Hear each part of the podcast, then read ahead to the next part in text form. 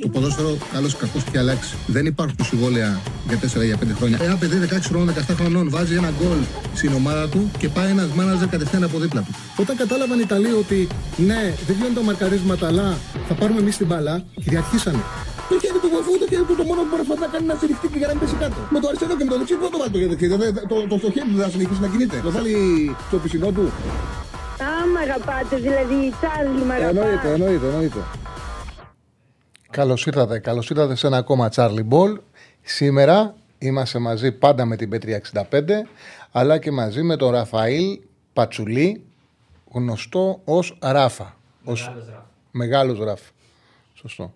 Ο Σέφανος έχει πάει, είχε μια υποχρέωση και έχει πάρει ε, ένα ρεπό σήμερα. Αύριο θα είναι μαζί μας. Συντροφικά θα μας κρατήσει και όλη τη βοήθεια για την ε, εκπομπή.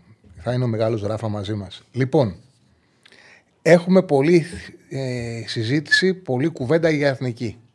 Υπάρχει πολλή κουβέντα για εθνική.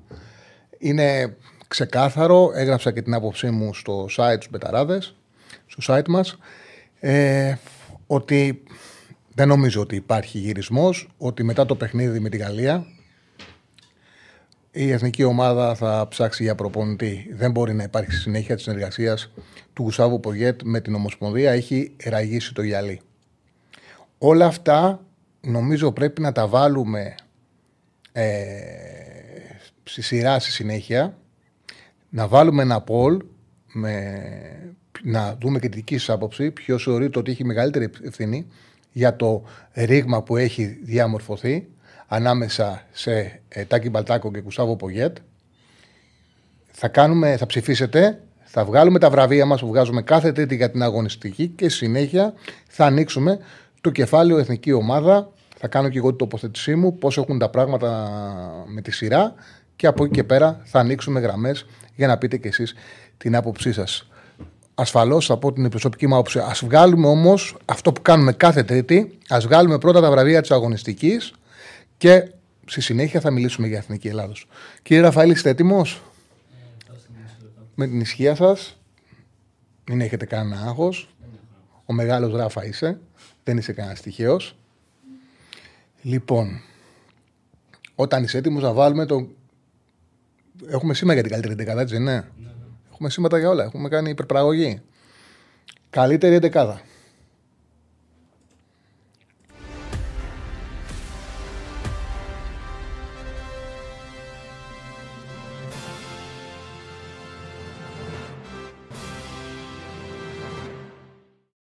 Λοιπόν, πάμε στου ανατοφυλακές που οι τρεις υποψήφοι είναι ο Μπάουμαν του Όφη. Πραγματικά έχει κρατήσει μόνος του το βαθμό στο παιχνίδι με τον Πας. Έχει κάνει απίθανες επεμβάσεις ο Μπάουμαν. Ο Λοντίκιν του Παναθηναϊκού στο παιχνίδι με την Κυφυσιά έχει κάνει τη διπλή επέμβαση που κράτησε το 0-0. Και ο Αναγνωστόπουλος της Κυφυσιάς. Αυτοί ήταν οι τρεις για μένα που θα έπρεπε να μπουν υποψήφοι. Και ξεκάθαρα, όποιος έχει δει τα σημειότυπα Πας για ένα όφι. Το παιχνίδι ήταν για ένα πολύ εύκολο διπλό. Πολύ εύκολο διπλό. Ειδικά έχει κάνει δύο επεμβάσεις. Μία σε κεφαλιά του Παμλίδη και μία σε μια παράλληλη σέντρα του Σόρια που κάνει το σου το Τζίμα από την. Ήταν στη μισό δοκάρι και έτρεξε και την έβγαλε στο άλλο δοκάρι. Με διαφορά ο Μπάουμαν ήταν ο καλύτερος ε, τερματοφύλακας της αγωνιστικής. Ο Μπάουμαν είναι και κάτω από τα δοκάρια στην καλύτερη δεκάδα της αγωνιστικής. Πάμε για τον καλύτερο δεξί μπακ. Παιδιά, μη στέλνετε καλησπέρα στο Στέφανο. Ο Στέφανος έχει πάρει το, ένα ρεπό σήμερα. Είχε μια υποχρέωση. Είναι ο μεγάλος Ράφα μαζί μας σήμερα. Καλύτερο δεξιμπάκ. Πάμε να δούμε τους υποψήφιους. Ο Κότσιρας του Παναναναϊκού που κάνει καλό παιχνίδι με την Κυφσιά. Ο Σόρια ε, του Πας και ο Σάσρε του Πάοκ, ο οποίος έδωσε και την assist για το πρώτο γκολ. Εντάξει, όποιος έχει δει το παιχνίδι ο Φιπάς, ο Σόρια έχει κάνει ένα συγκλονιστικό παιχνίδι. Έχει κόψει ευκαιρία του Όφη. Έχει πάρει όλη την πλευρά. Έχει, κάνει, έχει μοιράσει, ε, έχει δώσει πάσες για τρεις, τρεις κυπάσες. Έχει οργώσει την πλευρά και έχει δημιουργήσει, έχει κάνει τη σέντρα για τον γκολ του Εραμούς με το κεφάλι. Ήταν ένα εκπληκτικό παιχνίδι του Σόρια σε μια πολύ καλή εμφάνιση του Πας με διαφορά η καλύτερη εμφάνιση ε, του Πας Γιάννενα την φετινή σεζόν. Ε, οπότε, σόρια. Πάμε στο κέντρο της άμυνας. όπου έχουμε τέσσερις υποψήφιους και βγάζουμε δίδυμο, Εραμούσπε του ΠΑΣ, ο Ρέτσος του Ολυμπιακού στο παιχνίδι με την Τρίπολη και οι δύο του Άρη στο μεγάλο διπλό που κάνανε στο Βόλο, Μπράμπετς και Βαλεντίνο Φατόρε. Ο Βαλεντίνο Φατόρε είχε την πρώτη του συμμετοχή, δεν είναι καν στόπερ, είναι δεξής μπακ. Ε, αποκτήθηκε το καλοκαίρι. Πρώτη φορά τον έβαλε ο Μάτζιος στο κέντρο της άμυνας και πραγματικά έκανε ένα εκπληκτικό παιχνίδι. Στο τέλος ο Μάτζιος μίλησε και για αυτόν και για τον ε, Φεράρι, κέρδισε χώρο στον Άρη και για μένα ο Εραμούσπε, όποιος έχει δει το μάτσο στο Γεντικουλέ, ήταν όλα τα λεφτά. Στο, μετά το 1-0 έχει προλάβει και έχει σώσει σίγουρο 2-0, έχει περάσει και έντονα το φύλακα. Ο Ντίκο έχει πλασάρει και έχει προλάβει να βγάλει την μπάλα πάνω από τη γραμμή. Έχει κάνει ένα συγκλονιστικό παιχνίδι, έχει δοκάρει και βάζει και την κολάρα στο 86. Ήταν πραγματικά ο ηγέτης του πας. Αμυντικό δίδυμο ο Εραμούσπε με τον Βαλεντίνο Φατόρε. Πάμε στη θέση του αριστερού μπακ. Αν ο Ραμούσπε μπορούσε να σταθεί παραπάνω ομάδα, ναι, ναι, ναι, ναι, ναι, ναι, θα μπορούσε. Ναι, θα μπορούσε. Είναι καλός και στις δύο περιοχές. Συμφωνώ. Και ο Κάλεντς ήταν καλός. Η αλήθεια είναι ότι είναι αυτός που έβγαλα όταν είδα. Γιατί κάθισα και έψαξα και στατιστικά, κάθισα και ξανάδα όλα τα σημειότυπα σήμερα για να δώσω την δεκάδα. Γιατί δεν έχω δει όλα τα παιχνίδια. Δεν γίνεται να έχω δει όλα τα παιχνίδια. Αλλά πρέπει να έχω εικόνα από όλα τα μάτς για να βγάλω δίκη την δεκάδα και όχι μόνο από τους μεγάλους. Όταν είδα την εμφάνιση που έκανε για τον Πας ήταν Σάββατο και έχω δει περισσότερο. Αλλά όταν είδα και Μπράμπετς και το μάτς Βόλο Άρη, συνειδητοποίησα ότι ο Μπράμπετ με το Φατόρ έχουν παίξει πολύ μεγάλο ρόλο στο να πάρει αυτό το σημαντικό διπλό ο Άρη στον Βόλο. Ενώ η ΑΕΚ δεν είχε τόσο μεγάλη ανάγκη. Θα κέρδιζε εύκολα. Δεν χρειάστηκε τον Κάλενς που ήταν καλός, ήταν γρήγορος, έχεις πάρα πολύ δίκιο. Ήταν αυτός που έζησα για να βάλω τους δύο του Άρη. Για να σας πω ακριβώς τα πράγματα όπως έχουν. Λοιπόν, Βαλεντίνο Φατόρε και Ραμούς που είναι το αμυντικό δίδυμο της αγωνιστικής. Πάμε στο αριστερό άκρο της άμυνας, όπου έχουμε τον Φεράρι του Άρη στα αριστερά, καλό παιχνίδι, μνημονεύτηκε και τον Τζιάκι Μάτζιο, τον Ορτέγκα του Ολυμπιακού και τον Ντεμπόκ που κάνει καλή σεζόν. Είχε άλλο ένα καλό παιχνίδι ε, ο αριστερός μπακ του Ατρομήτου. Θεωρώ όμως ότι εντάξει, δεν είχαμε τεράστια εμφάνιση από κάποιον αριστερό μπακ όπως για παράδειγμα στα δεξιά έκανε ο Σόρια στην Κρήτη. Ήταν όμως καλός ο Φεράρι στο διπλό που έκανε ο Άρης στο Βόλο. Οπότε πάμε με τον Φεράρι και ο Μάτζιος ήταν πάρα πολύ ευχαριστημένος ε, από αυτόν. Πάμε στην ε, θέση 6 όπου καλό παιχνίδι έκαναν ο Καραχάγιος του ΠΑΣ, ο Σιμάνσκι της ΑΕΚ και ο Βεστράτε του Άρη. Ξεκάθαρα νομίζω ο Σιμάνσκι έκανε ένα εκπληκτικό παιχνίδι και αξίζει να πάρει θέση του καλύτερου εξαριού της αγωνιστικής. Πάμε στην ε, θέση 8. Βλέπω ότι σας ενδιαφέρει πάρα πολύ η κουβέντα για το ποιος θα είναι ο επόμενος. Θα τη συζητήσουμε, θα κάνουμε και poll να ψηφίσετε κι εσείς με τους τέσσερις προπονητές που μπορούν να παίξουν. Κεντρικός χαφ Πινέδα, ο Ντάριντα, Πινέδα Τσάικ, ο Ντάριντα του Άρη και ο Αλεξανδρόπουλος του Ολυμπιακού. Κάνε καλό παιχνίδι στην Τρίπολη. Ο Ντάριντα σκόραρε. Ήταν ε, πάνω κάτω, πάνω κάτω έκανε ένα παιχνίδι γεμάτο. Νομίζω ότι δεν γίνεται να έχει άλλο στην θέση 8 σε αυτή την 11 της αγωνιστικής. Πάμε στην. Ε, πάμε στην ε, τριάδα. Αν το βρήκα, εντάξει, okay. Πάμε στην, ε, στους τρεις στη, ε, στα δεξιά. Στην ε, θέση του δεξιού εξτρέμ, όπου ο Ελίασον της ΑΕΚ έκανε καλό παιχνίδι, στην εύκολη επικράτηση με τη Λαμία. Ο Ζήφκοβιτς του Πάουκ σκόραρε ξανά με πολύ μεγάλη ποιότητα, πραγματικά πολύ ποιότητα. Βγάζει ο Ζήφκοβιτς και ο Μαντσίνη του Παναθηναϊκού, επειδή ο Παναθηναϊκός κέρδισε οριακά ένα 0 και ο Μαντσίνη είχε ένα πολύ γεμάτο παιχνίδι και ουσιαστικά σφράγισε αυτή τη νίκη. Θεωρώ ότι ε, τη θέση στα δεξιά πρέπει να την πάρει ο Μαντσίνη για την εμφάνιση που είχε με την ε, Κηφισιά. Πάμε στη θέση του δεκαριού, όπου έχουμε τον Αραούχο, που άνοιξε λογαριασμό για φέτος με ατομική ενέργεια, έβαλε τον γκολ για την ΑΕΚ, παίζοντας πίσω από τον Φόρ. Μπορεί να δεκάρει, αλλά παίζει πίσω από τον Φόρ. Ε, τον Φορτούνη στη θέση 10 που έπαιξε 27 θαυμάσια λεπτά και οδήγησε την ομάδα του στη νίκη Και το Κωνσταντέγια φυσικά του Πάουκ. Σε, έπαιξε λίγο πιο αριστερά, αλλά εντάξει, τελικός σκάφ είναι. Είχε πάλι μια μαγική ενέργεια στο γκολ που στρώνει ο Σάς που πασάρει, στρώνει στον Σάσα και αυτός πασάρει για τον Σαμάτα. Ο Φορτούνης, νομίζω τα 27 λεπτά σφράγισαν το διπλό του Ολυμπιακού στην Τρίπολη, άλλαξε τα δεδομένα. Ήταν ένα παιχνίδι που είχε κολλήσει και ο Φορτούνης το ξεκόλλησε. Στη θέση του αριστερού εξτρέμ δεν είχαμε κανέναν ε, να έχει γεμάτο παιχνίδι. Κανένας αριστερός εξτρέμ δεν είχε γεμάτο παιχνίδι. Ουσιαστικά είχαμε ποδοσφαιριστές που προσπάθησαν να κερδίσουν χώρο στις ομάδες τους. Πιο γεμάτο παιχνίδι είχε ο Τζίμας του Πας Γιάννενα, αλλά ήταν άστοχος. Δηλαδή θα μπορούσε, αν δεν γινόταν ισοφάρι στην ώρα μου, θα ήταν μοιραίος και αυτός και ο Παμλίδης. Από εκεί και πέρα ο Αϊτόρ το πάλεψε, το είχε ανάγκη και το πάλεψε και το ήταν, ήταν και ο Γκατσίνοβιτς. Επειδή θεωρώ ότι δεν αναδείχθηκε πολύ καλή εμφάνιση ο Αϊτόρ όπως θα έπρεπε και δεν αναδείχθηκε όπως θα έπρεπε γιατί το γκολ ακυρώθηκε που πέτυχε για λίγα χιλιοστά του Μαντσίνη. Έπαιξε πολύ καλά, είχε γεμάτο παιχνίδι. Ήταν μια εικόνα επιστροφής του Αϊτόρ και θα μπει σε καλύτερη δεκάδα. Το ξαναλέω, επειδή το ψάξα, δεν υπάρχει κάποιος αριστερός εξτρέμ που ξεχώρισε αυτή την αγωνιστική και γι' αυτό το λόγο και η τριάδα που μπήκε δεν έκανε και κάτι το ιδιαίτερο, δεν έκανε κάτι τρομερό. Νομίζω το Αϊτόρ ήταν ένας καλοπάτι καλύτερος. Ο Σουλεϊμάνοφ έπαιξε δεξιά. Που ήταν ένας εξτρέμ που έκανε πράγματα, αλλά δεν μπήκε στους υποψήφιους, έπαιξε δεξιά. Λοιπόν, στην κορφή της. Ε, που δεξιά, για παράδειγμα, είχαμε πολλούς πρωταγωνιστές. Δηλαδή, ο Σουλεϊμάνοφ έχει κάνει πολύ καλό παιχνίδι και την ασύ των Μωρών. Αλλά στα δεξιά ήταν Ελίασον, ήταν Ζήφκοβιτς και Μαντσίνη που κάναν όλοι πράγματα. Ενώ συμβαίνει αυτό στα, στα αριστερά, δεν υπήρξε κάτι ιδιαίτερο από τους αριστερούς εξτρέμ. Πάμε στην κορφή της επίθεσης, όπου ο Μωρόν έκανε άλλο ένα σπουδαίο παιχνίδι. Ε, κέρδισε ένα πέναλτι που δεν δόθηκε και δόθηκε πέναλτι στην επόμενη φάση, το οποίο το έκανε γκολ.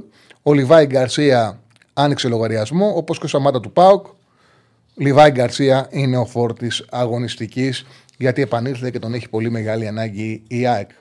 Οπότε πάμε να δούμε την 11 Μπάουμαν, Σόρια, Φατόρε, Εραμούσπε, Φεράρι, Σιμάνσκι Νταρίντα, Μαντσίνη Φορτούνη Σαϊτόρ και Λιβάη Γκαρσία. Και πάμε τώρα να δώσουμε το βραβείο του καλύτερου προπονητή της αγωνιστικής. Πάμε να παίξουμε το σήμα μας. Μεγάλη ράφα.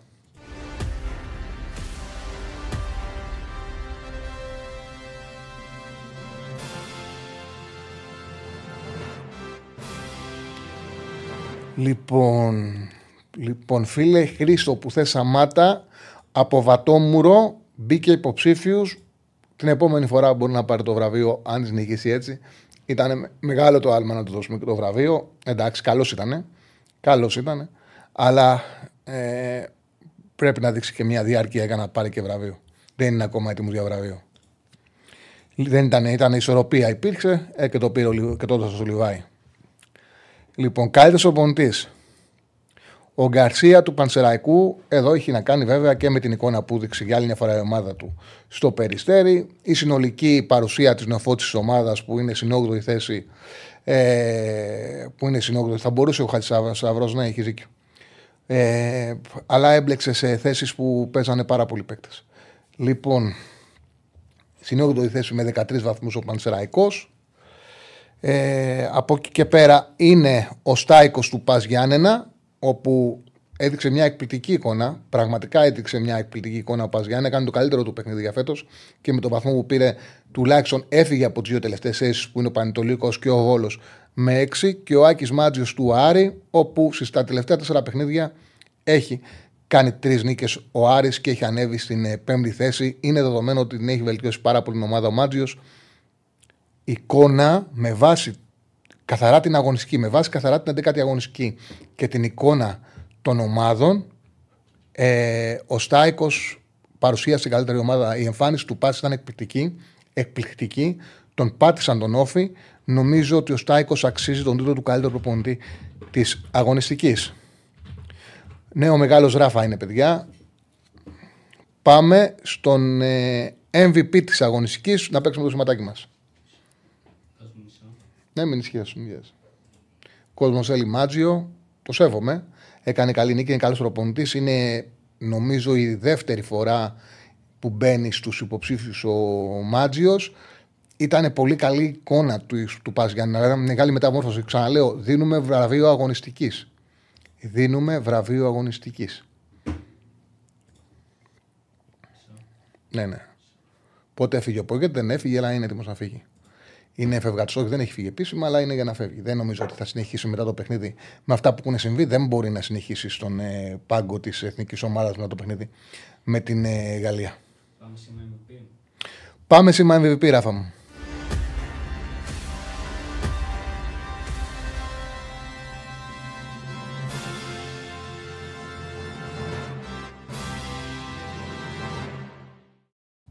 Τι έχετε φτιάξει, ρε Ράφα; Ε, CNN είμαστε. Υπερπαραγωγή. Υπερπαραγωγή. Λοιπόν, MVP. Υποψήφι. 27 λεπτά του Φορτούνη. Το μάτς του Μαντσίνη στη Κυφσιά και Ραμούσπε με όφη. Ραμούσπε. Το δικαιούται. Ε, Ήταν στόπερ, λίμπερο και σεντερφόρ μαζί. Ραμούσπε είναι ο MVP της αγωνιστικής. Και πάμε στο Χρυσοβατόμουρο. Πάμε σήμα.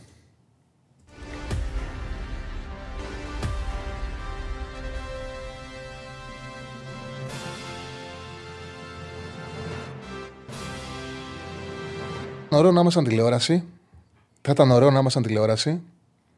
Να δείξουμε κιόλας ότι έχουν κάνει οι δύο υποψήφοι. Ε, δεν είναι δύο, είναι τρεις, αλλά είναι το ένα είναι δίδυμο. Ο ένας είναι ο Παδόπουλος, ο φλέκα του Αστέρα Τρίπολης, όπου δεν είναι μόνο τον γκολ που τρώει. Δεν είναι μόνο τον γκολ που τρώει. Του σουτάρει ο Φορτούνο, δεν του κάνει κανένα εκπληκτικό σουτ. Σουτάρει, δεν έχει και μεγάλη δύναμη μπάλα. Και απλά η μπάλα κάπου χτυπάει σε έναν αμυντικό. Χτυπάει και αλλάζει λίγο πορεία. Και, ο, ο- και κάνει ο Παδόπουλος ένα κάτι περίεργο, κάνει ένα έτσι. Ένα έτσι κουνιέται ελάχιστα. Δηλαδή με κάτι ρεφλέξ, ε, παιδί μου, εξιντάρι. και, η, μπα- ναι, ναι, και η μπάλα περνάει από κάτω του. Και δεν είναι αυτό το τρώει. Παίρνει φόρα και αρχίζει και φωνάζει και βρίζει. Παλιακή αντίδραση του τερματοφύλακα. Το κάνανε οι παλιοί. Το έκανε ειδικά πάρα πολύ ο Βασίλης Κωνσταντίνου. Άμα κάτσετε να δείτε ρετρό, δεν υπάρχει γκολ να τρώει και να μην κυνηγάει είτε τον επόπτη είτε συμπέκτη του. Δεν έχει φάει ένα γκολ και να έχει κάτσει και να πει φταίω εγώ. Σε όλα τα γκολ κάποιον κυνηγάει. Είναι παλιακή αντίδραση στον φύλακα.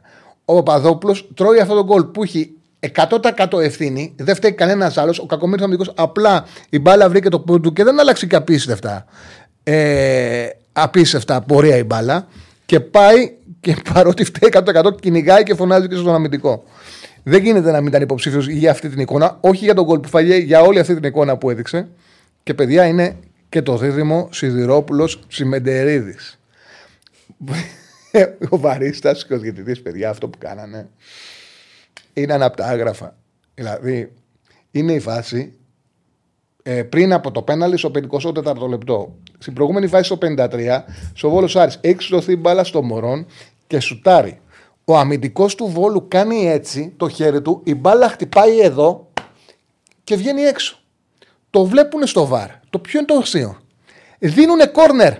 Δεν δίνουν out. Να πούνε ρε παιδί μου, τυφλώθηκε ο Σιδηρόπουλος στο βαρ, τυφλώθηκε ο Σιδηρόπουλος. Δίνουν corner. Δηλαδή βλέπουν την επαφή με το χέρι, το χέρι εδώ, εδώ, η μπάλα εδώ και έξω. Δίνουν corner και δεν δίνουν πέναλτι.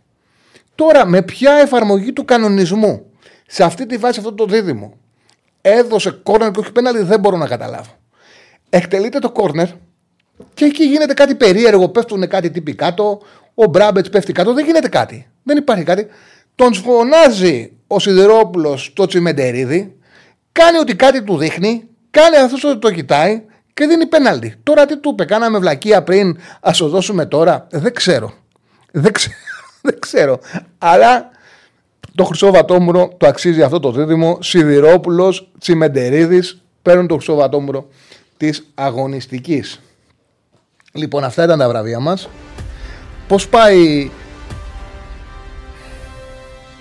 Ναι, ναι, καλά έκανες. Καλά έκανες γιατί έχουμε σήματα. Έχουμε εδώ πέρα υπερπαραγωγή. Πρέπει να παίξουν γιατί έχει γίνει θαυμάσια δουλειά και ευχαριστώ πάρα πολύ όλους εδώ πέρα που συνεργάζονται για να βγει η εκπομπή όπως πρέπει να βγει. Λοιπόν, πώς πάει το Πολ Ράφα; Ναι, σου δίνω, σου δίνω. Παίρνεις ο χρόνο πάντα. 52% Μπαλτάκος, 48% Πογέτ. Α, μάλιστα, εντάξει, υπάρχει ισορροπία. Θα το αφήσουμε λίγο ακόμα και μετά θα βάλουμε τους τέσσερις υποψήφιους για προπονητές να ακούσουμε τη γνώμη σας. Γιατί τόσο κόμπλεξ με τον Παό ή τον Πάο, γιατί έχει τον Καρδούλα. Ε, Ο Αθανάσιος Κεφαλάς έχει κάπα ή δεν έχει κάπα; Είναι πάω. Έχει κάπα. Έχει για κάπα. πάω. No, μα, παιδιά δεν έχω κόμπλεξ ούτε με τον Πάοκ, ούτε με τον Παναγικό, ούτε με τον Ολυμπιακό. Γενικά δεν έχω κόμπλεξ. Δεν έχω συμπλέγματα. Δεν έχω και λόγο να έχω κόμπλεξ. Για ποιο το λόγο λες αυτό; Έχω κάνει σε πολλές αγωνιστικές, έχω βάλει πάρα πολλούς παίκτες του Πάοκ. Τώρα με τον Πανατολικό κέρδισε 2-1 και δεν έπαιξε καλά ο Πάοκ.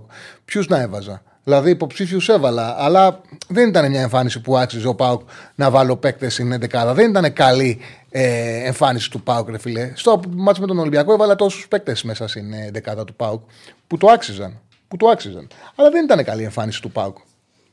Να είμαστε ειλικρινείς. Ε, για, τον, Σαμα- για τον Σαμάτα που γράφεις, δεν θεωρώ ότι είναι μεγάλη, μεγάλη υπέρβαση να τον βάλουμε στην καλύτερη δεκάδα. Ναι, έκανε καλό παιχνίδι, ναι, θα μπορούσε, μπήκε στους τρεις υποψήφιους, αλλά νομίζω ότι πρέπει να έχει ακόμα μια αγωνιστική για να το βάλουμε και στα βραβεία.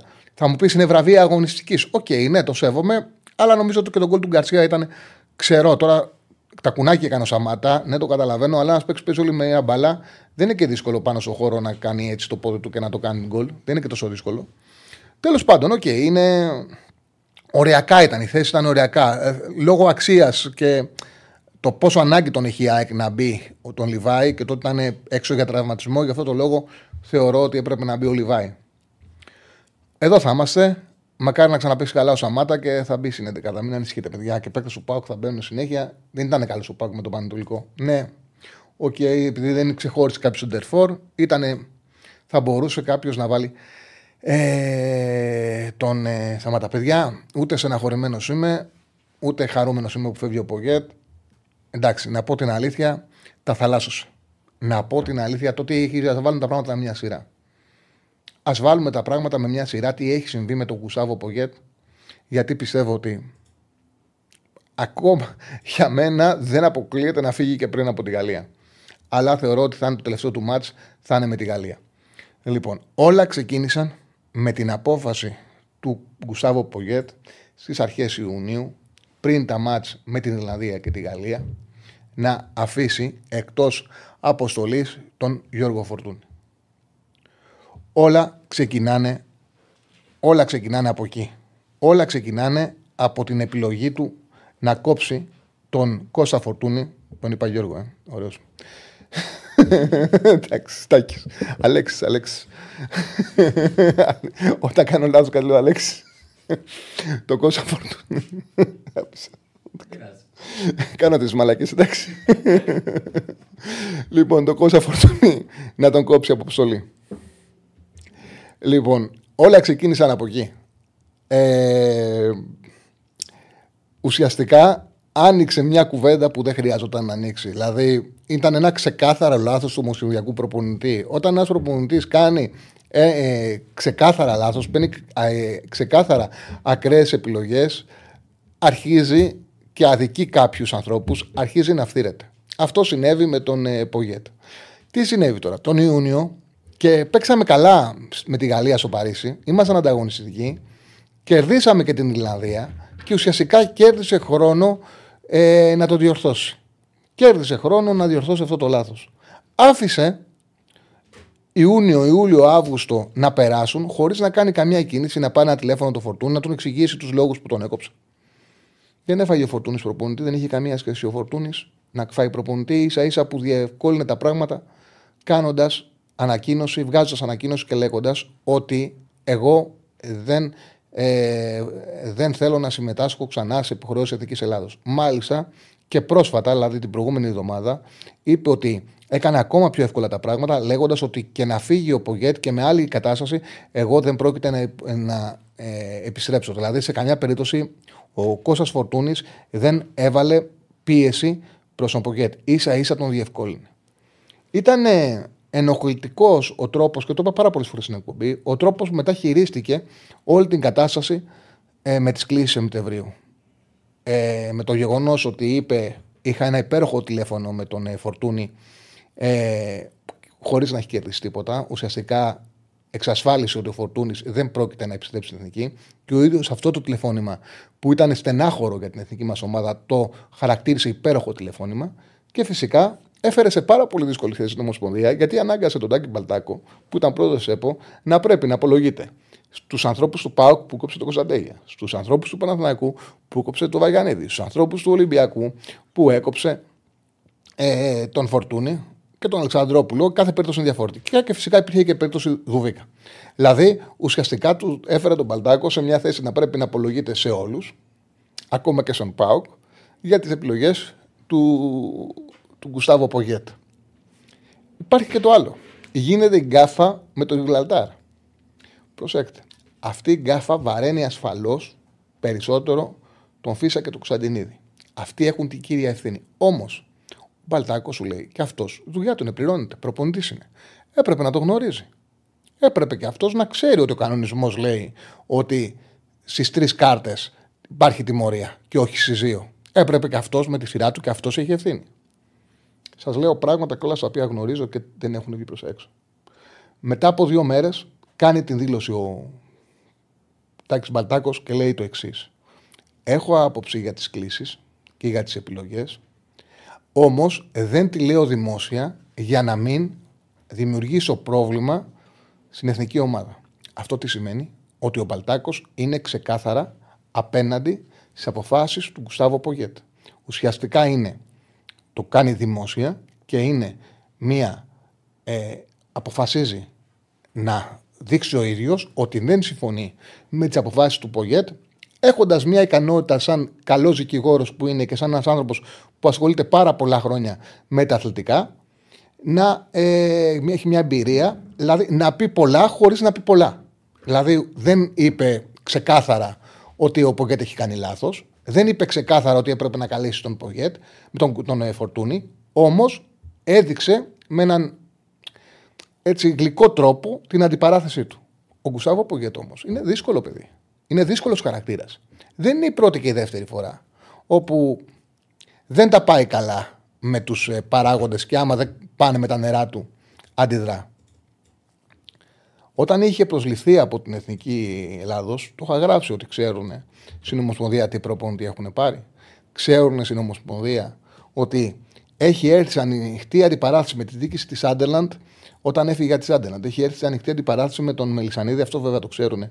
Πριν από τον ημιτελικό με τον Ατρόμητο, ήταν στο ξενοδοχείο η ΑΕΚ και επειδή είχε κάνει μια συνάντηση ο μάνατζερ του με τον Δημήτρη Μελισανίδη και περίμενε να μάθει ότι έχει πρόταση ανανέωσης και δεν είχε πρόταση ανανέωσης, θεώρησε ότι έπρεπε εκείνη τη στιγμή, ενώ οι παίκτες είναι στο ξενοδοχείο και προετοιμάζονται για τον ημιτελικό με τον Ατρόμητο, ότι εκείνη τη στιγμή έπρεπε δημόσια να μιλήσει και να δείξει την ενόχλησή του που δεν του πρότειναν ένα νέο συμβόλαιο και ουσιαστικά οδήγησε στην απόλυσή του. Το ίδιο είχε κάνει και με την Μπορντό σε συνέντευξη τύπου όπου ήταν κάτω οι δημοσιογράφοι πληροφορείται ότι η διοίκηση πουλάει τον Λαμπόρντ λέει δεν το γνώριζα, το έμαθα τώρα και ενώ ουσιαστικά ε, ε, έπρεπε να μιλήσει για το παιχνίδι με την Τουλούς που ήταν πρεμιέρα πρωταθλήματος. Επιτυχημένος η προηγούμενη χρονιά, είχε βγάλει την Πορτό Ευρώπη. Ανακοινώνει την παρέτησή του μέχρι να βγει από την συνέντευξη που η δίκηση την έχει κάνει αποδεχτή. Είναι περίεργος. Από τη στιγμή που έχει κάνει αυτή τη δήλωση ο Μπαλτάκος, γνωρίζω καλά ότι δύο άνθρωποι, Μπαλτάκος και Πογέτ, δεν έχουν ανταλλάξει ούτε ματιά. Το κλίμα ήταν πολύ παγωμένο τον Οκτώβριο στα παιχνίδια της εθνικής ομάδας ανάμεσα στον Μπαλτάκο και στον Πογέτ. Όταν κατέβηκε ο Μπαλτάκος στα αποδητήρια της εθνικής μας, δεν κοιταχτήκανε καν. Δεν υπήρξε καμία επικοινωνία.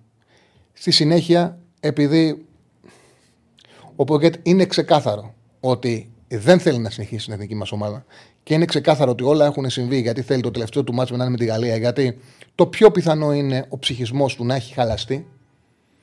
Έκανε κάτι την προηγούμενη εβδομάδα που ουσιαστικά έδειξε το ότι θέλει να τελειώνουμε. Δηλαδή, έκανε δηλώσεις, ουσιαστικά έφερε τον εαυτό του σαν υποψήφιο προπονητή για την Εθνική Ιρλανδίας, λέγοντας ότι για το πόσο ωραίο ρωτήθηκε ότι γράφεστε ως ένας πιθανός αντικαταστάτης του Κέννη, του προπονητή της Εθνική Ιρλανδία. Ο ίδιος ε, είπε ότι είναι, ήταν πολύ ωραία ατμόσφαιρα στο παιχνίδι με την Ιρλανδία. Είπε ότι ποτέ, ποτέ δεν ξέρεις και ότι το συμβόλαιό του είναι μέχρι το Μάρτιο και δεν ανανεώνεται. Είναι μέχρι εκεί. Το συμβόλαιό μας είναι μέχρι το Μάρτιο το συμβόλαιο που έχω με την Ομοσπονδία. Ουσιαστικά αφήνει ανοιχτό το ενδεχόμενο ότι ακόμα και να περάσουμε, είπε μάλιστα, είναι μέχρι το Μάρτιο και τέλος. Είπε ο Γκουσάβο τι είπε δηλαδή ότι ακόμα και να περάσουμε, εγώ δεν θα πάω με την εθνική ομάδα το καλοκαίρι. Αυτό έγινε την προηγούμενη εβδομάδα, πριν 9-10 μέρες. Ε, και έρχεται και σκάει το χτεσινό, το οποίο ήμουν στην εκπομπή όταν βγήκε. Πραγματικά το διάβαζα, το, το, το, το ξαναδιάβαζα, δεν μπορούσα να καταλάβω τι έχει συμβεί. Εντάξει, ήταν ξεκάθαρο ότι το είπα και χτες. Ότι εδώ δεν μπορεί να υπάρξει κάποιο θέμα εκτός από λογιστικό. Γιατί η Ομοσπονδία δεν είναι τώρα, δεν είναι ένας ιδιοκτήτης, ένας πρόεδρος όπου μπορεί να έχει πρόβλημα ρευστότητας και να έχει κάποιον απλήρωτο. Η Ομοσπονδία χειρίζεται λεφτά τα οποία έχει κάνει κουμάντο το πού θα μπουν αυτά τα λεφτά. Είναι το, ποιος, το πώς θα δοθούν, πόσα λεφτά έχουν να δοθούν. Ήταν ξεκάθαρο πως ήταν για ένα λογιστικό θέμα που το είπα κιόλας και πριν απαντήσει ε, η πλευρά της Ομοσπονδίας και όντως έτσι αποδείχτηκε. Όπου άκουσα σήμερα, έκανε ο Τάκης Μπαλτάκος μια συνέντευξη στο Βασίλη Βέργη στο Λίμπερο και την άκουσα και είπε μάλιστα ότι δεν είναι 8 μήνες γιατί δεν, δεν έχει συμβόλαιο ε, ο συνεργάτης του ημερολογιακό, έχει συμβόλαιο με, το, με τις ημέρες που δουλεύει στην εθνική. Αλλά σίγουρα υπάρχουν κάποια οφειλόμενα τα οποία έχουν να κάνουν δεν έχει πάρει ελληνικό αφημί. Σε κάθε περίπτωση. Δεν βγαίνει έτσι ένα που θέλει να παραμείνει. Δεν κάνει αυτή την ιστορία. Του λέει του συνεργάτη σου, έλα, θα γράψουμε, δεν έχεις πληρωθεί. Κάνε τον άρρωστο. Θα βάλουμε έναν δημοσιογράφο που ξέρουμε να γράψει ότι συμβαίνουν αυτά, τα ξέρω, όλοι τα έχουμε κάνει. Δεν βγαίνει ο προπονητής τώρα. Βγάζουν κάποιον δημοσιογράφο να γράψει ότι δεν είναι όταν άρρωστος ο συνεργάτης του, είναι απλήρωτος. Έτσι γίνονται αυτές οι δουλειές. Άμα θες, ρε παιδί μου, να δείξει την ενόχλησή σου, να την μάθει ο πρόεδρος Ομοσπονδίας, αλλά να μην τον εκθέσει κιόλας ανοιχτά. Άλλο πράγμα είναι να βγει ο Χ Τσάρλι, ο Χ Ράφα και να γράψει ότι παιδιά δεν ήταν άρρωστος ο συνεργάτης του, απλήρωτος ήταν. Δεν είναι επίσημο όμως, ο άλλος αμφισβητεί. Ε, να βγει ο Πογέ τώρα προπονητής και να πει προπονητής Εθνικής Ελλάδος να πει ότι είναι ένα συνεργάτης μου 8 μήνες απλήρωτος. Είναι ξεκάθαρο ότι έχει πάρει απόφαση γιατί; Τον ενόχλησε η στάση του Μπαλτάκο. Αυτό, αυτό ο καθένας έχει την κρίση. Δηλαδή, είναι τσαμπουκάς να βγει ο πρόεδρος Ομοσπονδίας και να πει ότι έχω άποψη, αλλά δεν τη λέω δημόσια για να μην δημιουργήσω πρόβλημα στην εθνική ομάδα. Τι λες, ότι η άποψή μου ουσιαστικά είναι διαφορετική από τις επιλογές του, του Πογέτ. Είναι τσαμπουκάς. Δεν λέω ότι δεν είναι. Είναι λογικό να ενοχληθεί. Από εκεί πέρα είναι και θέμα χειρισμού. Ο Πογκέτ είναι αυτός, το γνωρίζαμε από πριν την προπονητή είναι όταν το πήρανε στην Εθνική Ελλάδος και το χειρίστηκε με αυτόν τον άκομψο τρόπο. Είναι ξεκάθαρο ότι από εκείνη τη μέρα ο Πογκέτ θέλει να αποχωρήσει από την Εθνική Ελλάδος. Όπως είναι και ξεκάθαρο ότι και η Ομοσπονδία θέλει να βρει κάποιον άλλο προπονητή γιατί δεν ήταν ευχαριστημένη από τον τρόπο που λειτουργήσε από ένα σημείο και μετά. Τώρα γιατί τα κάνει σαλάτα, τα, τα μπέρδεψε. Δεν ήταν, φαινόταν ότι πηγαίνει καλά τη δουλειά και κάπου το χάλασε. Κάπου το χάσε. Αυτά από μένα. Νομίζω ότι τα εξήγησα όσο πιο αναλυτικά, κύριε Ράφα. Καλά, δεν τα πάω. Πολύ καλά. Αναλυτικός δεν ήμουνα. Αναλυτικότατος. Ωραία. Ε, Πες που βρισκόμαστε και να βάλουμε και το πόλ που νομίζω θα ενδιαφέρει περισσότερο τον κόσμο με τους τέσσερις υποψήφιου προπονητές. Ε, αυτή τη στιγμή ο Γκουστάβο Πογέτ είναι προ, προηγείται στο πόλ με 52% και 48% ο κύριος Τάκης Μπαλτάκος. Έμεινε. Έμεινε το 52-48. Σε πόσους ψήφους; Σε 457 ψήφους. Ωραία. Να θυμίσουμε ότι είμαστε μαζί με την P365. Να θυμίσουμε επίσης ότι κάντε εγγραφή, κάντε subscribe, ε, πατήστε like για να μπορείτε να συμμετάσχετε και στην εκπομπή. Και επίσης, επειδή το έχουμε και ανάγκη, να κάνετε like, να κάνετε εγγραφές, να μεγαλώσει η παρέα μας. Λοιπόν, έχει ανέβει τώρα 53 ο Πογέτ, ότι έχει μεγαλύτερη ευθύνη ο Πογέτ 53 και 46 ο Πολτάκο. Μάλιστα. Πάμε να δούμε, να κάνουμε ένα poll περιμένω και να ψήσω με, τους, με τέσσερις υποψήφιους.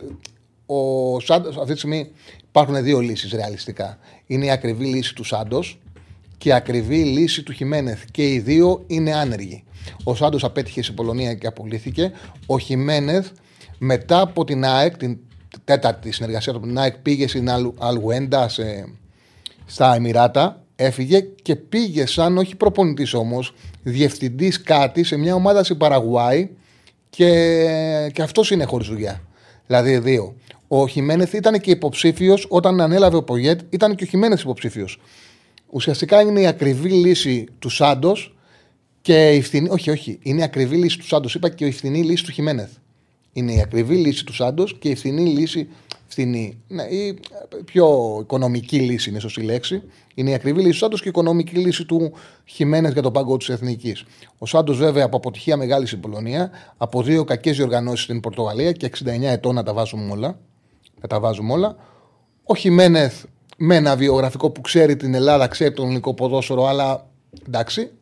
Χιμένεθ είναι, δεν είναι κακός προπονητής, έχει τα καλά του και τα στραβά του, ο Χιμένεθ. Και είπαμε σε μια σύσκεψη που κάναμε εδώ να βάλουμε και δύο Έλληνες να δούμε και πώς το βλέπει ο κόσμος. Μήπως ο κόσμος έχει στο μυαλό του ότι ίσως θα ήταν καλύτερο να κοιτάξουμε και έναν Έλληνα προπονητή για την εθνική ομάδα. Αυτό είναι αυθαίρετο, το κάνουμε μόνοι μας σαν εκπομπή. Δηλαδή, μην φανταστείτε ότι αυτή τη στιγμή παίζουν γερά ο Ζουνίδης και ο Δόνης που θα βάλουμε. Περισσότερο έτσι θέλουμε να δούμε να δώσουμε άλλες δύο επιλογές στον κόσμο και βάλαμε τους δύο Έλληνες προπονητές που έχουν αυτή τη στιγμή. Έχει δηλαδή ο κόσμος τον Μπάμπι Τενέ, επειδή εντάξει, να το κάνουμε πιο ρεαλιστικό, δεν θα τον βάλουμε τον Μπάμπι Τενέ, δεν θα βάλουμε τον Δόνη και τον Ζουνίδη. Όχι ότι έχει την τη καριέρα του, αλλά δεν είναι υπο, εντάξει, δεν μπορούσε να είναι αυτή τη υποψήφιος ο Μπάμπι Τενές. Λοιπόν, βάλαμε η τετράδα και περιμένω και εγώ με πολύ μεγάλο ενδιαφέρον να δω τα, τα αποτελέσματα. Οπότε και περιμένω και μεγάλο ενδιαφέρον να συζητήσουμε. Ράφα, είστε έτοιμος να ανοίξουμε γραμμές; Οπότε ανοίγουμε γραμμές 2-10-22-05-444 το τηλεφωνικό μας κέντρο να βγείτε και να συζητήσουμε. Αντώνιο Κόντε λέει ρεαλιστικότατο, ρεαλιστικότατο και πολύ φτηνή επιλογή. Έχουμε ανοίξει γραμμές, έχουμε θέματα. Περιμένω να καλέσετε να βγείτε στον αέρα. Ε, μου γράφεις όταν έχουμε γραμμή. Έχουμε. Έχουμε, πάμε στον κόσμο. Χαίρετε. Καλησπέρα. Καλησπέρα, Τσαρλί. Καλησπέρα. Αντώνη Σάεκ. Έλα, Τι το. γίνεται; Μια χαρά, μια χαρά. Έδωσε ψωμάκι εθνική σε νεκρή περίοδο. Δόξα τω Θεώ. Να το Θεώ, να είναι καλά. Να είναι καλά. Δεν Ε, είχαμε, ε, έδωσε δεν είχαμε έδωσε δουλειά. τυράκι με ψωμάκι. Δεν είχαμε δουλειά, ναι. Δόξα τω Θεώ. Να είναι καλά. εκεί, που θα Γιώργο. μιλ, εκεί που θα μιλούσαμε για τουρισμό και γυναίκες Ναι, ναι, ναι, έδωσε ε, ναι. φαΐ. Ναι. Νομίζω, όπως είπες και εσύ, είχε ραγίσει η σχέση από τα προφανή λάθη που είχε κάνει τον Ιούνιο, τα οποία δεν μπορούσαν να δικαιολογηθούν. Με το φορτούνι. Σώθηκε βέβαια λίγο από, την, από το διπλό στην Ιρλανδία και τη μικρή έκταση ήττα στη Γαλλία. Ναι, ναι. Βέβαια- Εκεί κέρδισε χρόνο. Θα μπορούσε να το μαζέψει. Δεν μπορώ να καταλάβω για ποιο λόγο το έκανε αυτό, ρε παιδί μου. Βέβαια μετά έκανε ακόμα πιο απογοητευτικές ε, κλήσεις το Σεπτέμβριο-Οκτώβριο, όποτε ήταν η διακοπή. Και είδαμε μια εικόνα με την Ολλανδία που ούτε το Γιβλαρτά δεν είχε με, με, με αυτή. Με το μάνταλο πάνω στο Ντάμφρις και τα λοιπά που θυμόμαστε και τι αποτέλεσμα είχε. Μια αποκαρδιωτική εικόνα. Ναι, έτσι όπως λες. Ε, Έτσι Ε, όπως νομίζω, λες. εγώ για μένα ρίχνω περισσότερο την ευθύνη στον Μπογκέτ, γιατί δεν γίνεται τώρα να είναι η τέταρτη ή πέμπτη συνεχόμενη ομάδα το- που κάνει το ίδιο πράγμα. Νομίζω φταίει περισσότερο αυτός και ο χαρακτήρας του. Δεν γίνεται, δεν γίνεται να είναι τυχαίο που γίνεται πέμπτη φορά σε ρί στην καριέρα του. Ξεκινάει από μια α, α, λαθασμένη απόφαση να κόψει το φορτούνι. Το οποίο, Ξεκινάει, δεν, το οποίο δεν δικαιολογείται ποδοσφαιρικά Ναι. με, με κανένα Θεό και πι- όποιο, όποιον και πιστεύει ο καθένας. ξεκιν, συνεχίζεται από αυτό που κάνουν το Σεπτέμβριο που μια συζήτηση που ανοίγει χωρίς λόγο την μεγαλώνει με την επιλογή του να κόψει και Κωνσταντέγια. Ε, και επίσης το ότι δεν κάνει τίποτα να εξηγήσει στο φορτούνι τον λόγο και να κοιτάξει να τον φέρει πίσω. Και το ξαναλέω, άλλο η εντεκάδα, άλλο η αποστολή. Έχει μεγάλη διαφορά. Πάρ τον και μην τον βάζεις. Αλλά, συζητάμε ότι πρέπει αλλά να είναι μετά στην Αθήνα. υπάρχει και το άλλο, γιατί πρέπει να τα λέμε όλα και ο καθένας να βγάλει το συμπέρασμά του. Και ο Μπαλτάκος ουσιαστικά ένιωσε την ανάγκη, γιατί το ξαναλέω, πιέστηκε πολύ και δεν πιέστηκε μόνο από τον Φορτούνη. Πιέστηκε από τον Πάουκ. Πιέστηκε από τον Παναθηναϊκό. Πιέστηκε και έπρεπε να απαντάει. Έπρεπε να απαντάει. Και γι' αυτό το λόγο ένιωσε και αυτός την ανάγκη να βγει με έναν κομψό τρόπο η αλήθεια είναι, αλλά ουσιαστικά να δείξει ότι διαφοροποιείται από τις αποφάσεις του προπονητή. Και εκεί ήρθε το χάσμα. Εκεί ήρθε το τέλος. Συγ- Συγγνώμη, ρε Τσάρλ, αλλά αυτά που οι κλήσεις που έκανε το Σεπτέμβριο-Οκτώβριο. Δεν διαφωνώ. δικαιολογου- Δεν Δεν διαφωνώ. δικαιολογούνταν. Δε- Δηλαδή, εγώ έκοιμαι που πήρε κάποιου παίχτε της ΑΕΚ που τους παίρνει σταθερά, αλλά δεν δικαιολογούταν αυτό; Δεν, δεν υπήρχε ποδοσφαιρική εξήγηση. Και καπάκι μας παρουσιάζει την εικόνα με το μάνταλο πάνω στον Ντάμφρι. Μμμ. Συμφωνούμε. Δηλαδή, τι να πω. Και δέκα μέρες πριν τα συγκεντρωθεί η ομάδα, ουσιαστικά λέει στους Ιρλανδούς εδώ είμαι, πάρτε με, δεν θα συνεχίσω στην Ελλάδα. Νομίζω, Όπως το δεν ξέρω, εγώ ρίχνω περισσότερο την ευθύνη στο Μποκέτ. Σίγουρα έχει ευθύνη και ε, μια μικρή ευθύνη και ο Μπαλτάκος γιατί τον ε, με έξυπνο τρόπο τον ε, έβγαλε στη σέντρα. Πιστεύω δεν θα συνεχίσει. Α, όχι, Ε, όχι, δεν γίνεται να συνεχίσει. Δεν, Δεν γίνεται, έτσι γίνεται, αλλιώς, να- δεν γι- ε, δεν γίνεται να συνεχίσει. δεν γίνεται. Θα ήθελα τον, ε, τον Σάντος, ξέροντας ότι με δεύτερη επιλογή τον Δόνη, ξέροντας όμως ότι ο Δόνης έχει συμβόλαιο και καλό συμβόλαιο σε ομάδα, να μας πάει αυτά τα δύο μάτς με την εμπειρία τους, σφιχτά ξέρει το περιβαλλον και για το Euro βλέπουμε. Πιστεύω όποιος και να είναι ο προπονητής, δηλαδή είναι στις δυνατότητές μας τα δύο μάτς του Nations League να τα παίξουμε και να τα κερδίσουμε. Σε ευχαριστώ πάρα πολύ, φίλε μου. Έδωσε, έδωσε, έδωσε ιστορία, θα περάσει η εβδομάδα ωραία. Ισχύει, ισχύει, ισχύει. Μας έδωσε φαγητό. Καλή συνέχεια, καλή συνέχεια. Να είσαι καλά, να είσαι καλά. Ε, Ένας φίλος λέει ότι είναι αποκλειστικά ευθύνη του Μπαλτάκου. Ε, και οι τέσσερις επιλογές του Πολ λέει ο φίλος μας ότι είναι κακές. Έχουμε γραμμές. Ωραία, όποιος καλέσει θα βγει κατευθείαν στον αέρα. Και πώς πάει το Πολ, ε, Ράφα; Το πόλ αυτή τη στιγμή με 312 ψήφους, στο 9% είναι ο Χιμένεθ, στο 12% ο Ζουνίδης, στο 36% ο Σάντος και πρώτος είναι ο Δόνης με 43%. Έλα, ωραία. Είναι πρώτος Έλληνας, ε, μάλιστα. Για πάμε λίγο πάνω. Ένας γράφει πρωτόπας και δεν έχω δει τι γράφει. Γράφει, με γράφει, με προσ... ε, με προσφωνεί με το επίθετό μου. Λι... Πιο πάνω. Νομίζω πιο πάνω πρέπει να είναι. Να το. Όλα ξεκίνησαν σε τέτοια δόνης στην εκπομπή. Ο ηθικός αυτούργος είναι ο κύριος Πρωτόπας, λέει ο φίλος. Α, οκ, εντάξει, εντάξει. Δεν ξεκίνησαν από τότε. Είχανε.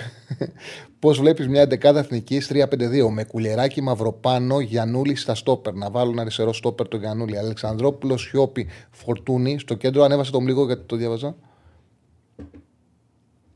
Ευχαριστώ.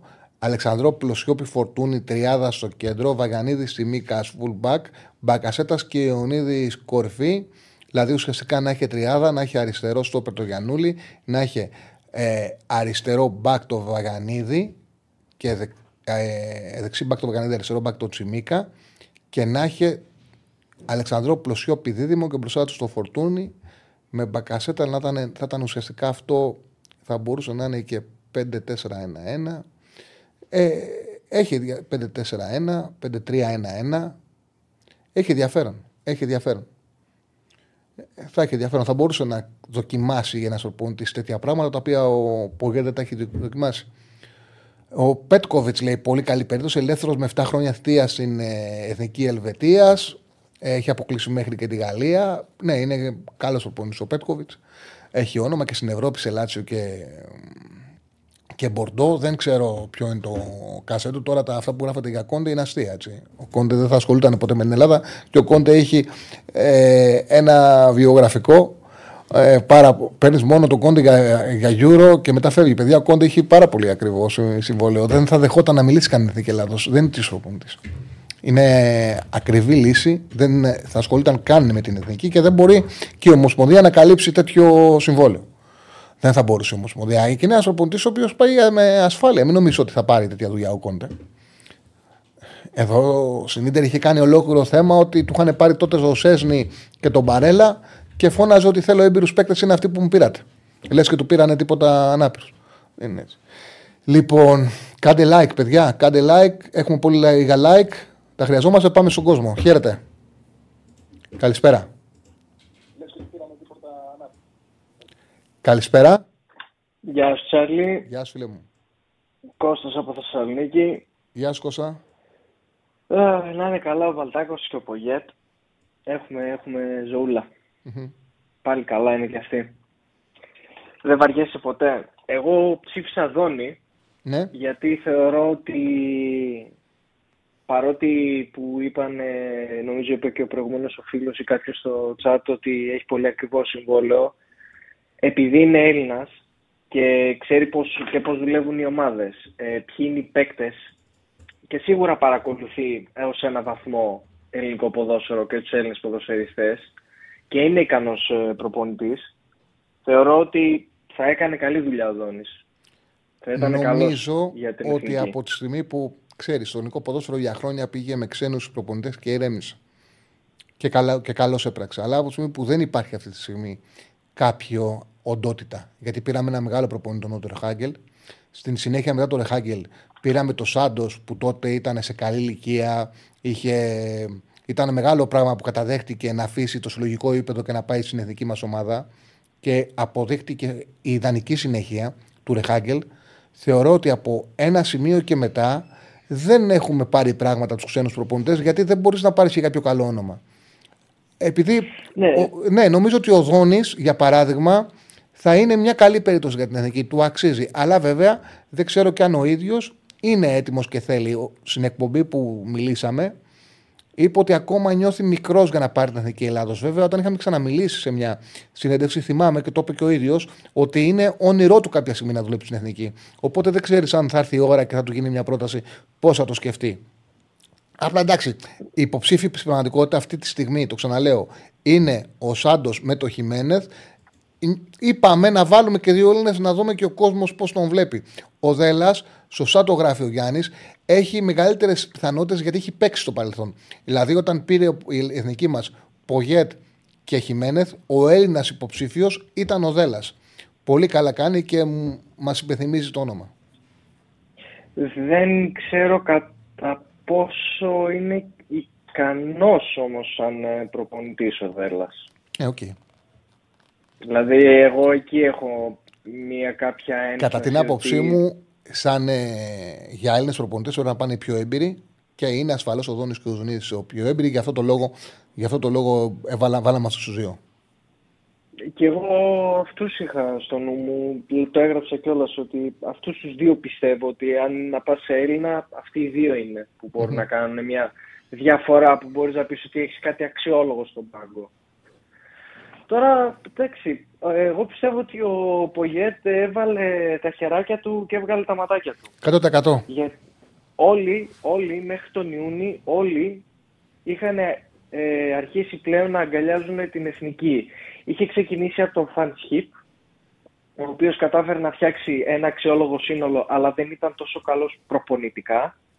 Και είπαμε πάμε στον επόμενο, ο οποίος είναι ο Πογέτ, που έχει πάρει μια ενωμένη πλέον εθνική και έχει έναν κόσμο να την ακολουθεί αυτή την εθνική και μπορείς να, να, να χτίσεις πάνω σε αυτό. Και ξεκινάει καλά. Ο κόσμος αρχίζει να αγκαλιάζει όλο και περισσότερο την εθνική και τον Μπογκέτ μαζί. Έρχεται ο Ιούνις, ε, δεν καλεί το φορτούνι. Εκεί ξεκινάει το όλο θέμα, λες να τι κάνει αυτός τώρα, για, για ποιο λόγο να μην καλέσει το φορτούνι; Υπάρχει μια γκρίνια, υπά- έχει ξεκινήσει να, να γυρνάει λίγο το κλίμα. Και αυτό που κάνει, το αποκορύφωμα που κάνει ο Πογέτ, εκεί, εγώ πιστεύω ότι εκεί τελείωσε το όλο ζήτημα. Είναι, δεν είναι τον Ιούνιο, είναι τον Σεπτέμβρη. Δεν καλείς τον ε, Φορτούνη. Τον φτάνει σε σημείο ο Φορτούνης πλέον να πει ότι παιδιά εγώ με την εθνική τέλος. Το οποίο ήταν ακόμα χειρότερο. Γιατί το να μην τον καλέσει και να μην, ε, ε, να μην έφτανε σε σημείο ο Φορτούνης να πει εγώ τέλος με την εθνική, δεν θα ήταν τόσο κακό όσο ήταν το ότι είπε ο Φορτούνης εγώ παιδιά τέλος φτάνει, δεν μπορώ άλλο. Και για κερασάκι στην τούρτα δεν καλείς τον Κωνσταντέλια, ο οποίος βγάζει μάτια. Λες και έχεις κάποιον καλύτερο.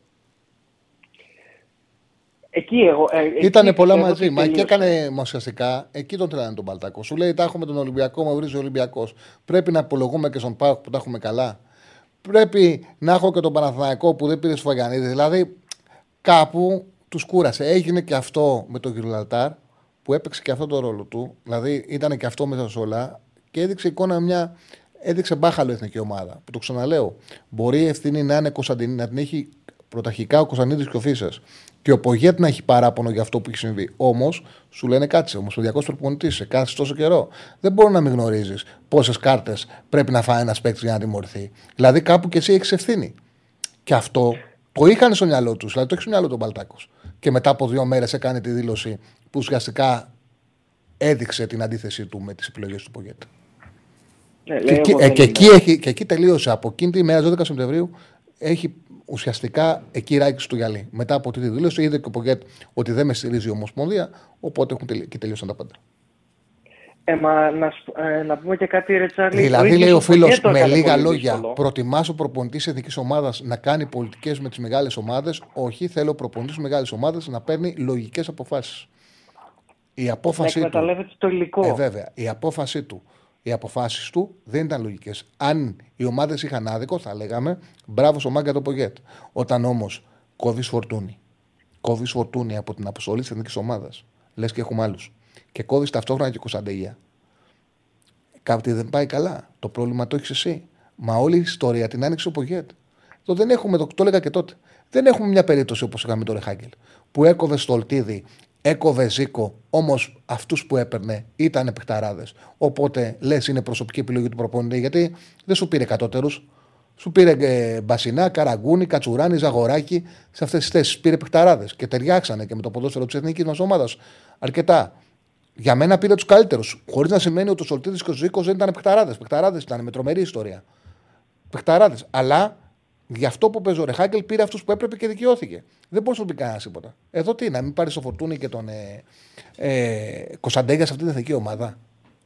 Ε, είναι χοντρό.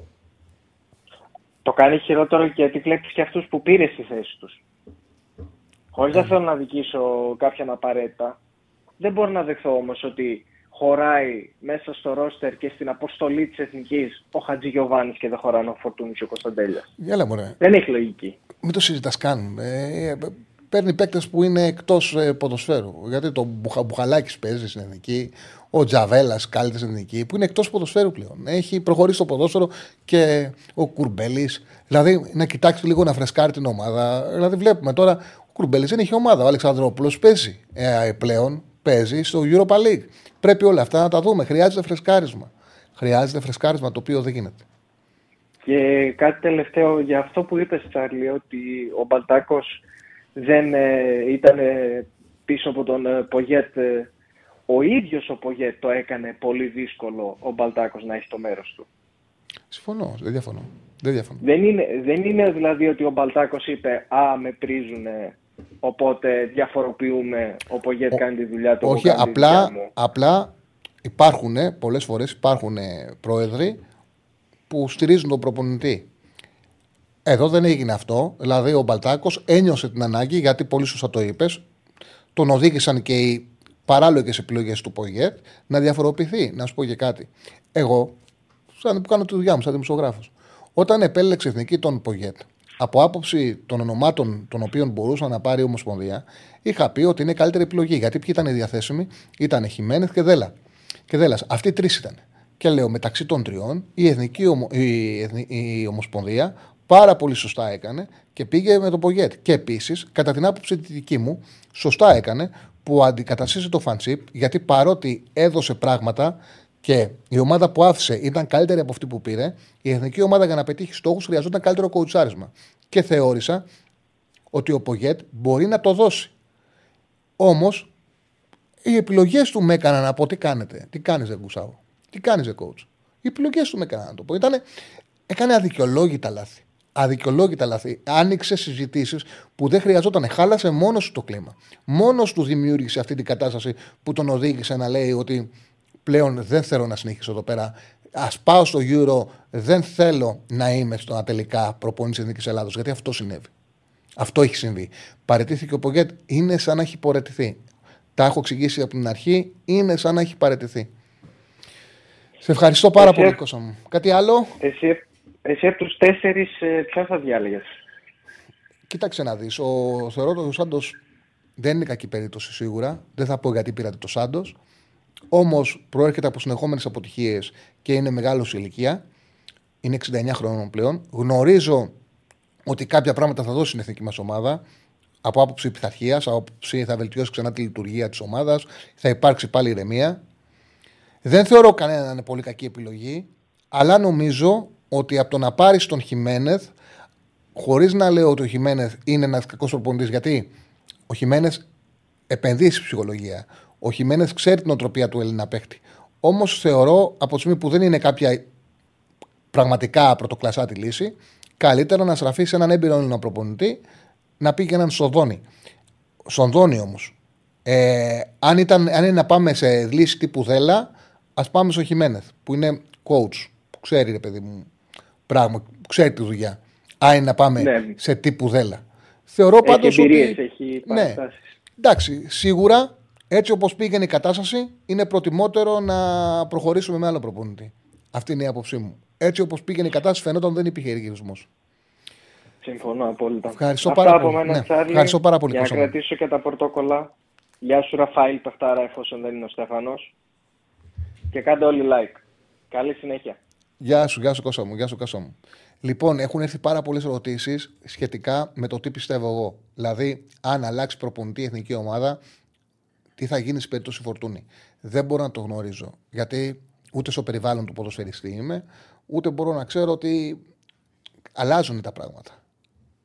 Ο Φορτούνης πριν τρει-τέσσερι μέρες δήλωσε ότι πλέον το κεφάλαιο της εθνικής ομάδας για αυτόν αποτελεί παρελθόν ακόμα και να αλλάξει τεχνική ηγεσία, ακόμα και στην επόμενη μέρα δεν θα είναι διαθέσιμος. Όμως, κανείς δεν ξέρει πώς θα χειριστεί την κατάσταση ο επόμενος προπονητής. Ποιος θα είναι και πώς θα είναι το περιβάλλον. Όλο αυτό ο Φορτούνης ασφαλώς θα το αξιολογήσει. Όταν κάποιος έρχεται και σου μιλάει και το κάνει με σεβασμό και, και σε πλησιάζει, αναγκαστικά σε, αρχ- σε κάνει να σκεφτείς. Τώρα, από εκεί πέρα δεν το γνωρίζω αυτό. Είναι δεδομένο ότι στην επόμενη μέρα, όποιος θα είναι ο προπονητής, τον Φορτούνη θα τον προσεγγίσει. Τώρα, τι θα κάνει ο Φορτούνης δεν μπορεί να το ξέρει κανένας. Αλλά το ξαναλέω, το κάθε δεδομένο αλλάζει και τον τρόπο σκέψης σου. Δηλαδή, είναι άλλη πραγματικότητα αυτή που είχε να απαντήσει τώρα Φορτούνης, γιατί τώρα Φορτούνης αν έλεγε ότι ναι, το αφήνω ανοιχτό αν φύγει ο Πογέτ να επιστρέψω, τι θα λέγαμε όλοι σήμερα, τον έφαγε ο Φορτούνης. Ένας σοβαρός ποδοσφαιριστής, ένας σοβαρός άνθρωπος, καλλιεργημένος, δεν θα δημιουργούσε τέτοια πίεση ούτε στο Πογέτ ούτε στην εθνική ομάδα, αλλά πάνω απ' όλα στον εαυτό του. Γιατί τώρα είναι εκτός συζήτησης. Είναι στη συζήτηση γιατί όλα έχουν ξεκινήσει από εκεί, αλλά δεν αφορά το φορτούνι. Αφορά τις συμπεριφορές του Πογέτα, αφορά τις συμπεριφορές του Μπαλτάκου, όχι το φορτούνι. Λοιπόν, έχουμε κόσμο. Δεν έχουμε γραμμές. Όποιος καλέσει, οι γραμμές είναι άδειες. Θέματα υπάρχουν, δόξα τω Θεώ. Όποιος καλέσει θα βγει κατευθείαν στον αέρα. 2-10-22-05-4-4-4. Μέχρι τότε θα πάμε με το chat. Ε, έλα, φτάνει. Ε, θα, ε, φίλε, αυτές είναι οι επικαιρότητες. Αυτή είναι η επικαιρότητα. Τι φτάνει με το φορτούνι; Ασχολούμαστε ξημερινή με το φορτούνι και με ποιον ασχολούμαστε; Ε, παιδιά, 4-2-3-1 λέει ο φίλος. Ρέτσος, Μαυροπάνος, Ψημίκα, Βαγανίδης. Τετράδα. Μπακασέτα, Κουρμπέλη, Φορτούνης, Κωνσταντέλιας, Μασούρας και πιο πάνω και επιθετικός. Ποιος ήταν. Ποιος ήταν επιθετικός, κανένα τον λίγο. Και επιθετικός ο Παυλίδης, λέει ο φίλος, φωτιά θα πέταγε αυτή η ομάδα να έχει μέσα και Φορτούνη Κωνσταντέλια. Εντάξει, σε ομάδες που θα παίζαμε με κατώτερου. Δίνεις έστω λίγες πιθανότητες στο ενδεχόμενο συνεργασίας. Κατέβασε μου λίγο το chat. Στο ενδεχόμενο συνεργασίας με Αλμέιδα ή Γιωβάνοβιτς για τα δύο μάτια του Μαρτίου, δεδομένου ότι ο Σάντος Χιμένες είναι Αμερική νοοτροπίας ενώ εμείς θέλουμε νίκες. Όχι, ρε παιδιά, δεν γίνονται αυτά τα πράγματα. Δεν γίνονται αυτά τα πράγματα. Η εθνική ομάδα θα πάρει προπονητή η εθνική Ελλάδα. Το ποδόσφαιρος δεν είναι μπάσκετ.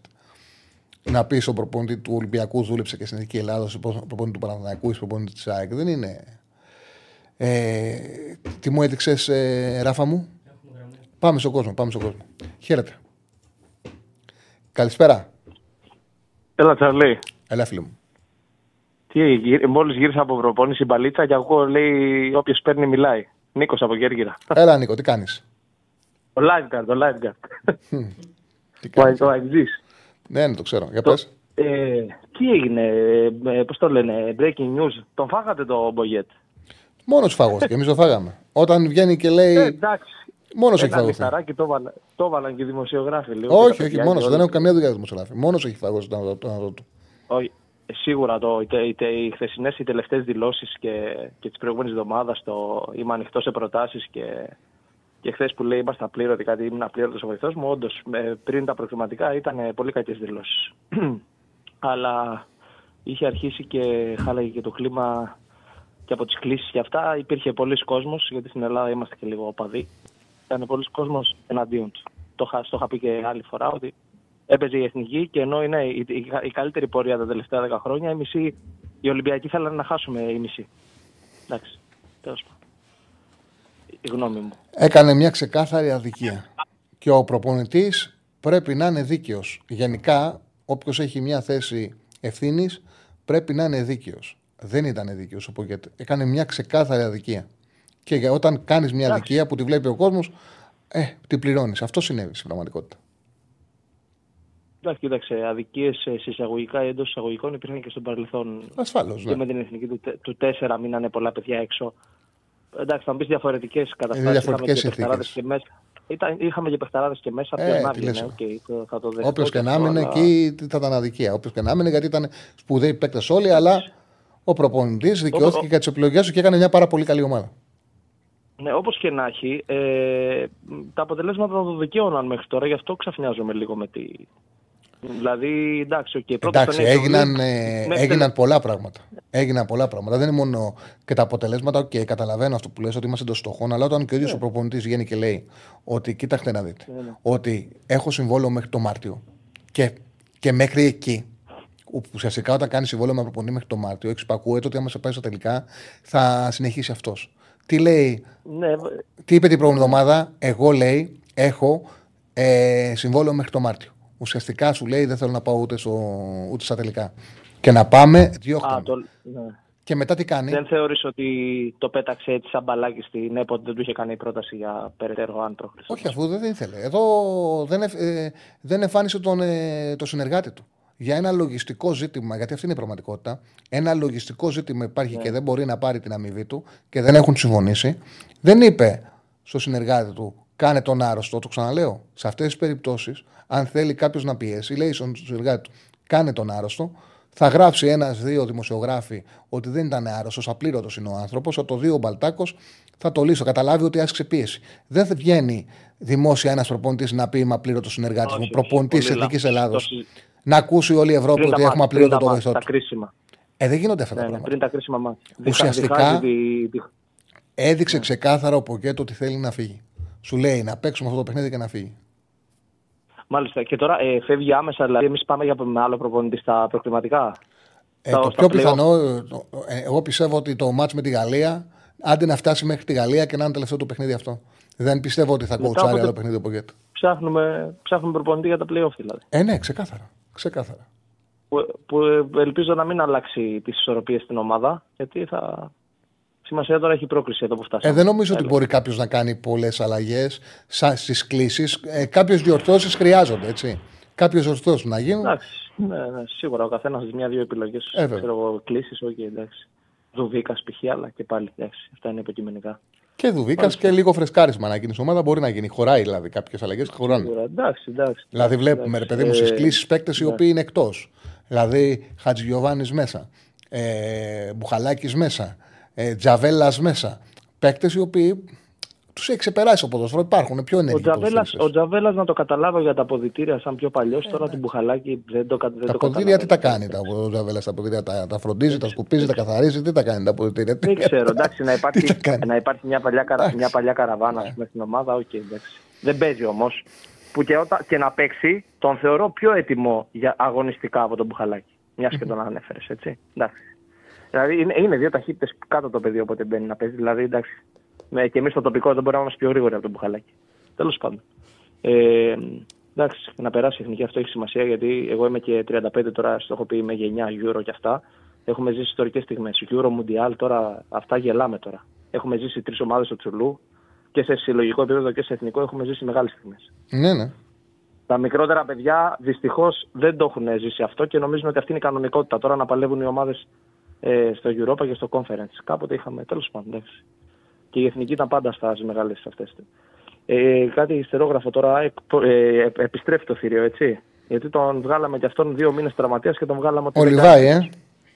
ε. Επιστρέφει το θηρίο, αλλά κάποιοι πήγε, πάμε να τον βγάλουν. ε, δεν σκοράρει, δεν κάνει. Εντάξει, και το παιδί μωρέ. έχει παίξει ένα μισή αγώνα δηλαδή. Εντάξει. Ο κάθε άνθρωπος έχει την άποψή του. Εντάξει. Και αυτό έχει το νόημα της εκπομπής. Τώρα από εκεί Ε, πέρα της επικοινωνία, σημασία έχει να μην είναι προσβλητικό ο καθένας, να λέει τη γνώμη του. Και εγώ πιστεύω Ναι, ότι ναι, ο Γκαρσία. Κατα... Ο Γκαρσία πέρσι βάλε 18 γκολ.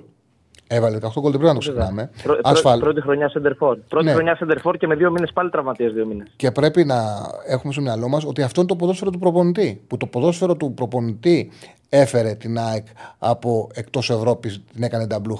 Ναι. Α, δεν σημαίνει ότι μπορεί η ΑΕΚ, δηλαδή και ο Γκαρσία να πήγαινε καλύτερα με έναν striker δίπλα του και να πήγαινε δεύτερο επιθετικό. σω να του τέριαζε αυτό περισσότερο. σω λέω. Με striker, αλλά ο Κοίτα. Αλμέιδα αυτό το ποδόσφαιρο θέλει. Και με αυτό το ποδόσφαιρο η ομάδα Μαζεύεται. προοδεύει. Αυτή είναι η αλήθεια τώρα. Τώρα από εκεί και πέρα. Και μαζεύονται σι- σιγά σιγά αρχίζει και ισιώνει ο περσινός βασικός κορμός. Να, να μπούμε οι βασικοί. Ο βασικό, δηλαδή αν υπάρχουν βασικοί είναι αυτοί. Κατσίνοβιτς, Λιβάη, Αραούχο, Ελίασον. Ε, το σημαντικό είναι αυτό που είπες. Πιν- Πινέδα. Πινέδα, έτσι. Ε, Οπότε ε, βλέ- βλέπω την ΑΕΚ πολύ δυνατή, ε, Τσάρλι. Να σου πω που τη βλέπω δυνατή την ΑΕΚ ψυχολογικά και αγωνιστικά. Τη βλέπω δυνατή στα ντέρμπι. Γιατί μας έχει κάνει κάποιες τσούκες με κυφυσιέ και ιστορίες που τώρα θα πρέπει να είναι ισόβαθμοι με τον Παθηναϊκό η ΑΕΚ. Έτσι. Με την Κυφσιά και τον Πατσεραϊκό απαγορεύονταν αυτές οι γκέλες με τόσες ευκαιρίες που κάνει. Ε, άλλο να είσαι κακός. Με τον Όφη ήμασταν κακοί, χάσαμε. Οι άλλες δύο είναι γκέλες τώρα. Οπότε επειδή η ΑΕΚ τη βλέπω που είναι δυνατή πάλι και πνευματικά και αγωνιστικά στα ντέρμπι και ανώτερη ελαφρώς ή πολύ από τους αντιπάλους στα ντέρμπι, ε, πιστεύω ότι είναι πάλι το πρώτο φαβόρι φέτος γιατί ε, έχουν αλλάξει τα πράγματα με τα playoff. Το πρωτάθλημα κρίνεται στα ντέρμπι. Ναι, ε, ανεξάρτητα είναι πρώτο, δεύτερο φαβορή, τι φαβορή είναι, επειδή είναι πολύ σωστό αυτό που λες. Είναι πολύ σωστό. Λες. Άμα ήταν πρωτάθλημα δύο γύρων, δεν θα έδινα πιθανότητα Ακριβώς. να το πάρει η ΑΕΚ, γιατί βλέπεις ότι τα συνεχόμενα 50 δημιουργούν ευθορέ και χάνει βαθμούς από μικρομεσαίου ομάδες που δεν χάνουν οι υπόλοιποι. Δηλαδή, αυτή τη στιγμή η ΑΕΚ Ναι. Έχει χάσει 7 βαθμούς με πανσεραϊκό ατρόμητο όφι. Όμως, ας δούμε την πραγματικότητα που υπάρχει. Δηλαδή, Προσέξτε, είμαστε μέσα Νοεμβρίου. Η ΑΕΚ έχει χάσει 7 βαθμούς με αυτές τις τρεις ομάδες. Ο Παναθηναϊκός με ομάδες εκτός από τους τρεις διεκδικητές δεν έχει χάσει πόντο. Ο Ολυμπιακός δεν έχει χάσει πόντο. Ο ΠΑΟΚ μόνο του τρεις βαθμούς από τον Όφη. Ταυτόχρονα. Είμαστε στα μέσα Νοεμβρίου. Η ΑΕΚ ε, έχει. Ο Λιβάη έχει παίξει 170 λεπτά. Ο Γκατσίνοβιτς 220. Ο Ραούχο 400, δηλαδή ούτε πέντε παιχνίδια μαζεμένα. Και πάλι είναι μέσα στο στόχο. Πρόσεξε, πρόσεξε. Λιβάη, πρώτο γκολ μέσα Νοεμβρίου. Τώρα το βάλε. Πρώτο γκολ το βάλε προχτές. Αραούχο, πρώτο γκολ το βάλε προχτές. Από άλλον σεντερφόρ η ΑΕΚ δεν έχει πάρει, έχει πάρει ένα τέρμα του Πόνσε σε κενό τέρμα.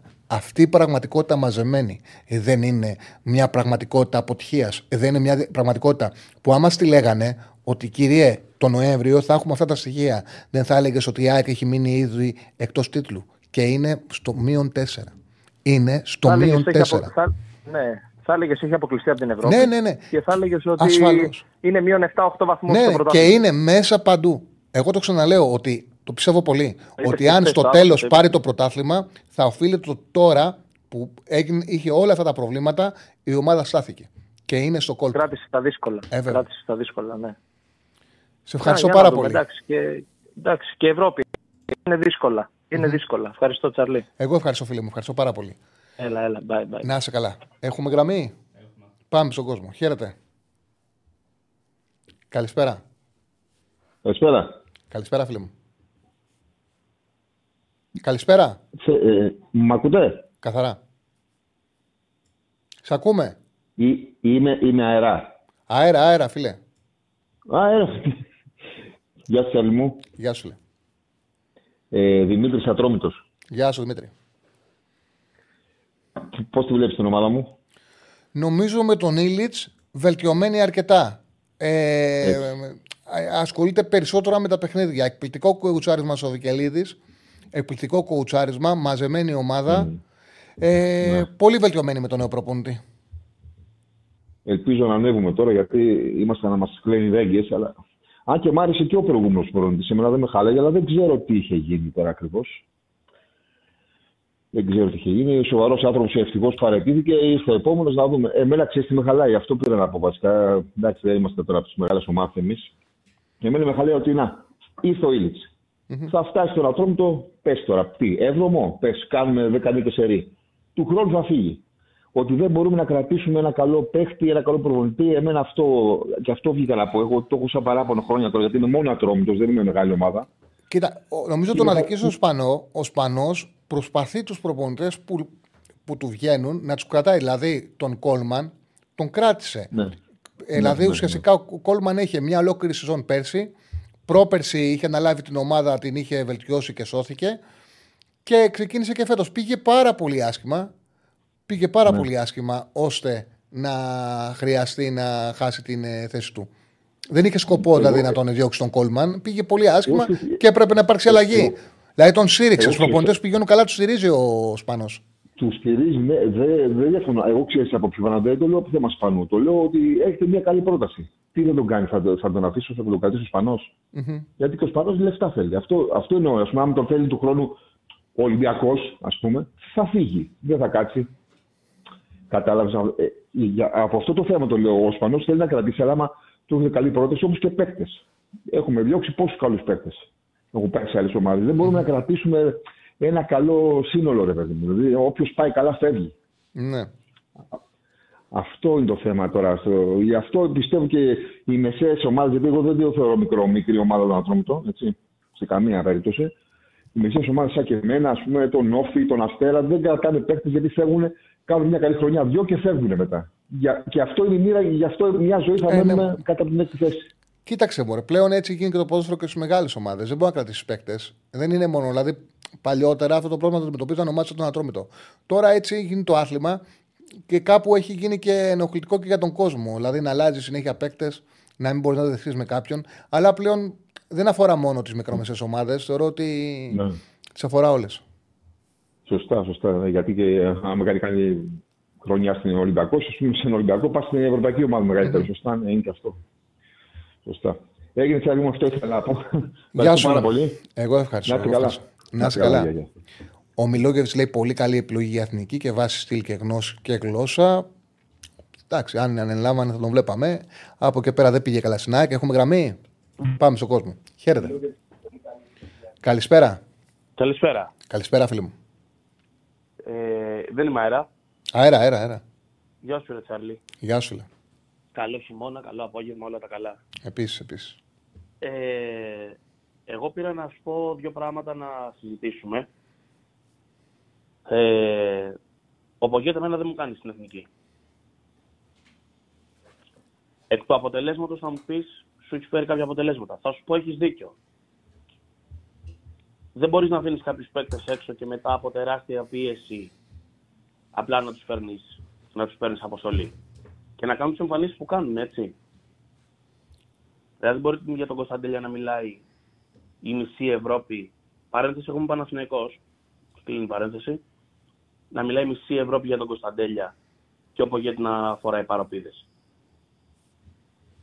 Ένα παράδειγμα είναι αυτό. Δεν ξέρω κατά πόσο συμφωνείς ή διαφωνείς. Κοίταξε, εγώ δεν πιστεύω ότι η μισή Ευρώπη ε, μιλάμε για τον Κωνσταντέλια. Όμως έχει μια κλάση το παιδί και ποιότητα που δεν έχουν οι άλλοι Έλληνες ποδοσφαιριστές και σίγουρα δεν έχει κοιτάξει ο Πογέτ να πάρει πράγματα από αυτόν.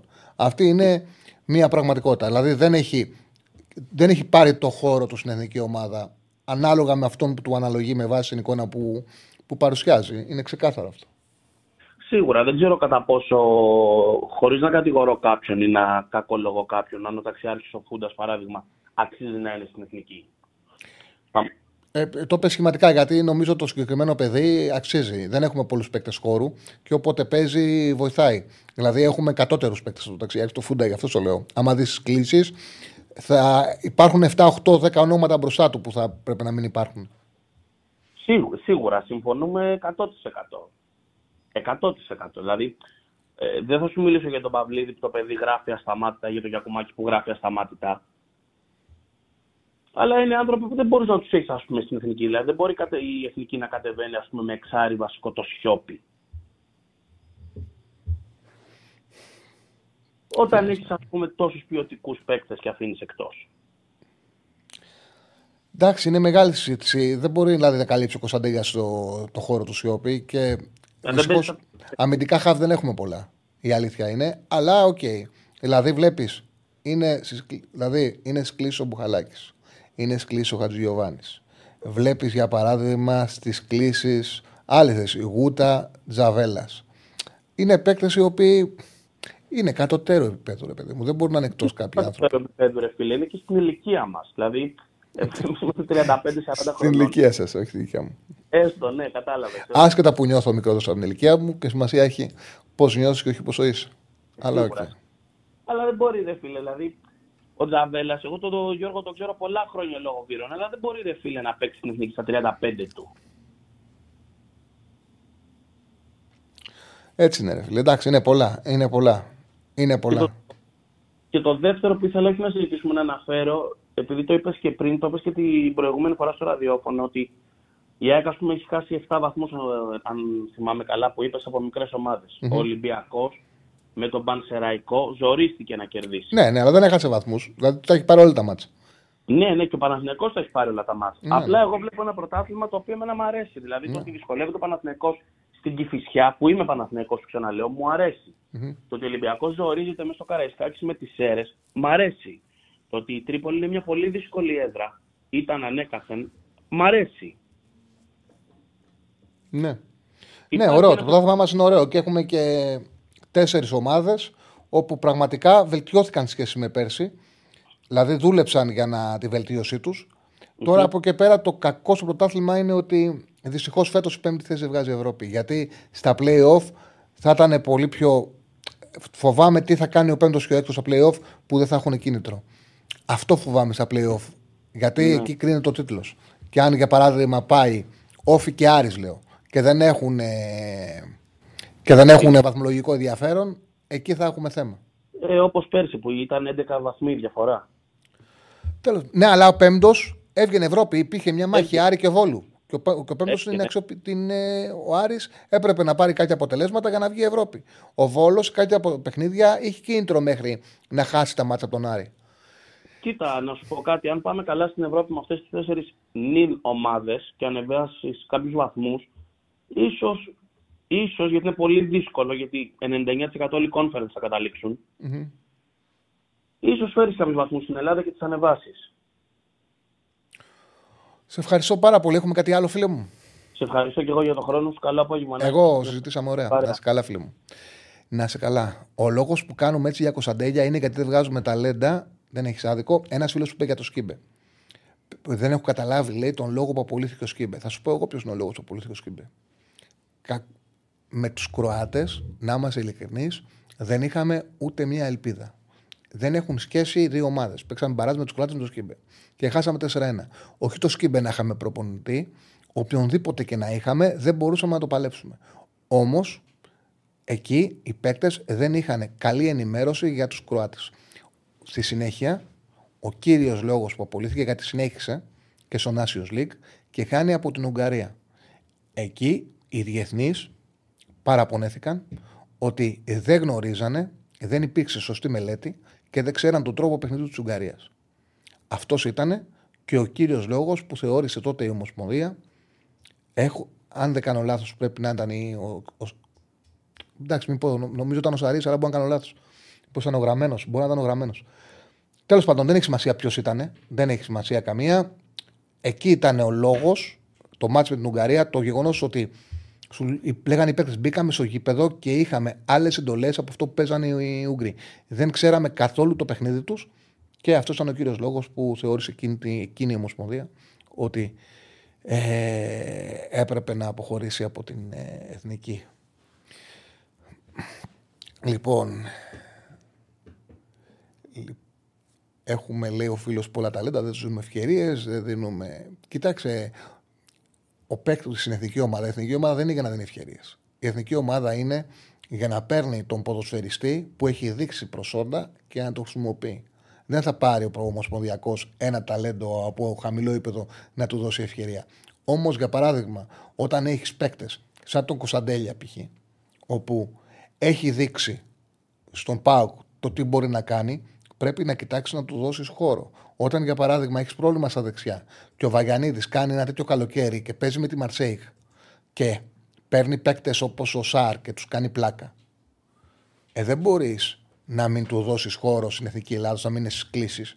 Όπως για παράδειγμα, δεν μπορεί να είναι στην εντεκάδα ποδοσφαιριστές οι οποίοι αυτή τη στιγμή δεν υπάρχουν σε, στο, στο σύγχρονο ποδόσφαιρο. Δεν παίζουν, αυτό εννοώ. Δεν παίζουν και να είναι παίκτες που παίζουν στο Europa League και διακρίνονται εκτός. Δηλαδή αυτά πρέπει να τα δει ο επόμενο προπονητή. Ε, έχουμε γραμμή, Ράφα μου; Όχι, δεν έχουμε. Δεν έχουμε. 2-10-22-05-4-4-4. Οι γραμμές τώρα είναι άδειε. Όποιος καλέσει θα βγει κατευθείαν. Ο Φανσίπ λέει έκανε καλύτερη δουλειά από το Σκίμπε που είχε φέρει 50 παίκτες στην ομάδα, λέει ο Κωνσταντίνος. Ο Φανσίπ αυτό που έκανε, αυτό που συνέβη με το Φανσίπ ήταν. Είχε ξεκινήσει, τους, ε, είχε μαζέψει ένα τουρνουά στην Αυστραλία. Τότε προπονή Εθνικής Αυστραλίας ήταν ο Ποστέκογλου. Που έγραψε κάποιος να έρθει ο Ποστέκογλου, δεν γίνονται αυτά τα πράγματα. Πανικολάου, μα στους παίκτες που ανέφερα, ήταν και ο Πανικολάου που παίζει σε μια πολιτική ομάδα όπου κάνει πρωταθλητισμό στη χώρα του. Είναι ελαφρύς, είναι γρήγορος και τον άφησε στις προηγούμενες κλήσεις εκτός. Για να καλέσει παίκτες οι οποίοι δεν υπάρχουν αυτή τη στιγμή. Είναι εκτός ποδοσφαιρικής πραγματικότητας. Αυτή είναι η αλήθεια. Δηλαδή έχει κάνει πράγματα περίεργα ο Πογκέτ. Αυτό που έλεγα το Βανσίπ. Είχαμε δώσει τότε, είχαμε παίξει ένα τουρνουά και είχαμε δώσει κολλητά παιχνίδια φιλικά με την Αυστραλία. Εκεί ο Φαντσίπ πραγματικά κέρδισε τους διεθνείς μας ε, ποδοσφαιριστές, έφτιαξε ένα πολύ ωραίο κλίμα στην εθνική ομάδα και δημιούργησε την ομάδα και αρχές και σταθερές όπου πήρε ο Πογέτ και τις κράτησε. Δηλαδή το Μαυροπάνος ε, Χατζηδιάκο, ο δίδυμο Εθνική, είναι δικό του. Ο Μπακασέτας ηγέτης είναι δικό του. Το κλίμα που έφτιαξε που παίζανε όλοι ήταν δικό του. Ε, του έλειπε γνώση στο κοουτσάρισμα. Δηλαδή, με πιο ακραίο παράδειγμα, το Γεωργία Ελλάδα που είχε το Κβαρατσέλια, ο οποίος έκανε τη μία τρίπλα μετά την άλλη και του χτύπησε ο Μπακάκης και του βάλε πάνω του μαυριά και τον πέρασε όσο μήχρονο πέντε φορές και μας ισοφάρισε. Εκεί του έλειπε μια γνώση στο κοουτσάρισμα. σω να άξιζε να συνεχίσει, αλλά εγώ όταν έγινε η αλλαγή έλεγα ότι ναι, ένας έμπειρος coach να μας βοηθήσει τώρα που θα κρατήσει τις αρχές του φαντσίπ και θα βάλει και κοουτσάρισμα όπως έκανε ο Πογέτ μέχρι που άρχισε να τρελαίνεται. Πάμε στον κόσμο. Χαίρετε. Καλησπέρα. Καλησπέρα. Έλα, φίλε. Ναι, ναι. Ωραία.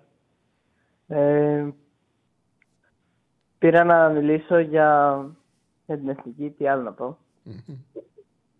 Εσύ θα μπορούσες να μας έδινες μια δικιά σου ενδεκάδα για το ποιος πιστεύεις ότι θα μπορούσε να παίξει και να πάρουμε ένα καλό αποτέλεσμα και να παίξουμε ένα καλό ποδόσφαιρο με την ε, Γαλλία. Εσύ πήρες, εσύ πες την δικά σου. Όχι εσύ. Να πω εγώ. Ναι. Να, να, να, να, κάνει, να κάνει μάνα, κοίταξε να δεις. Εγώ δεν πιστεύω στις εντεκάδες. Δεν είναι το ποδόσφαιρο, έχει αλλάξει. Εδώ παίζουν, παίζουν καταρχάς παίζουν 15 παίκτες σε κάθε ομάδα. Κάτι μικροφωνίζει, κάτι έχει κάνει και μικροφωνίζει. Μπορείς να καταλάβεις είναι ρεράφα; Φιλέ, ή έχεις το κινητό σου κοντά στο τηλέφωνο ή έχεις κάνει φρύ, κάτι έχεις κάνει. Μπορεί να καταλάβεις τι έχεις κάνει. Όχι, όχι, δεν έχω κάνει κάτι. Μικροφωνίζεις πολύ. Για μισό.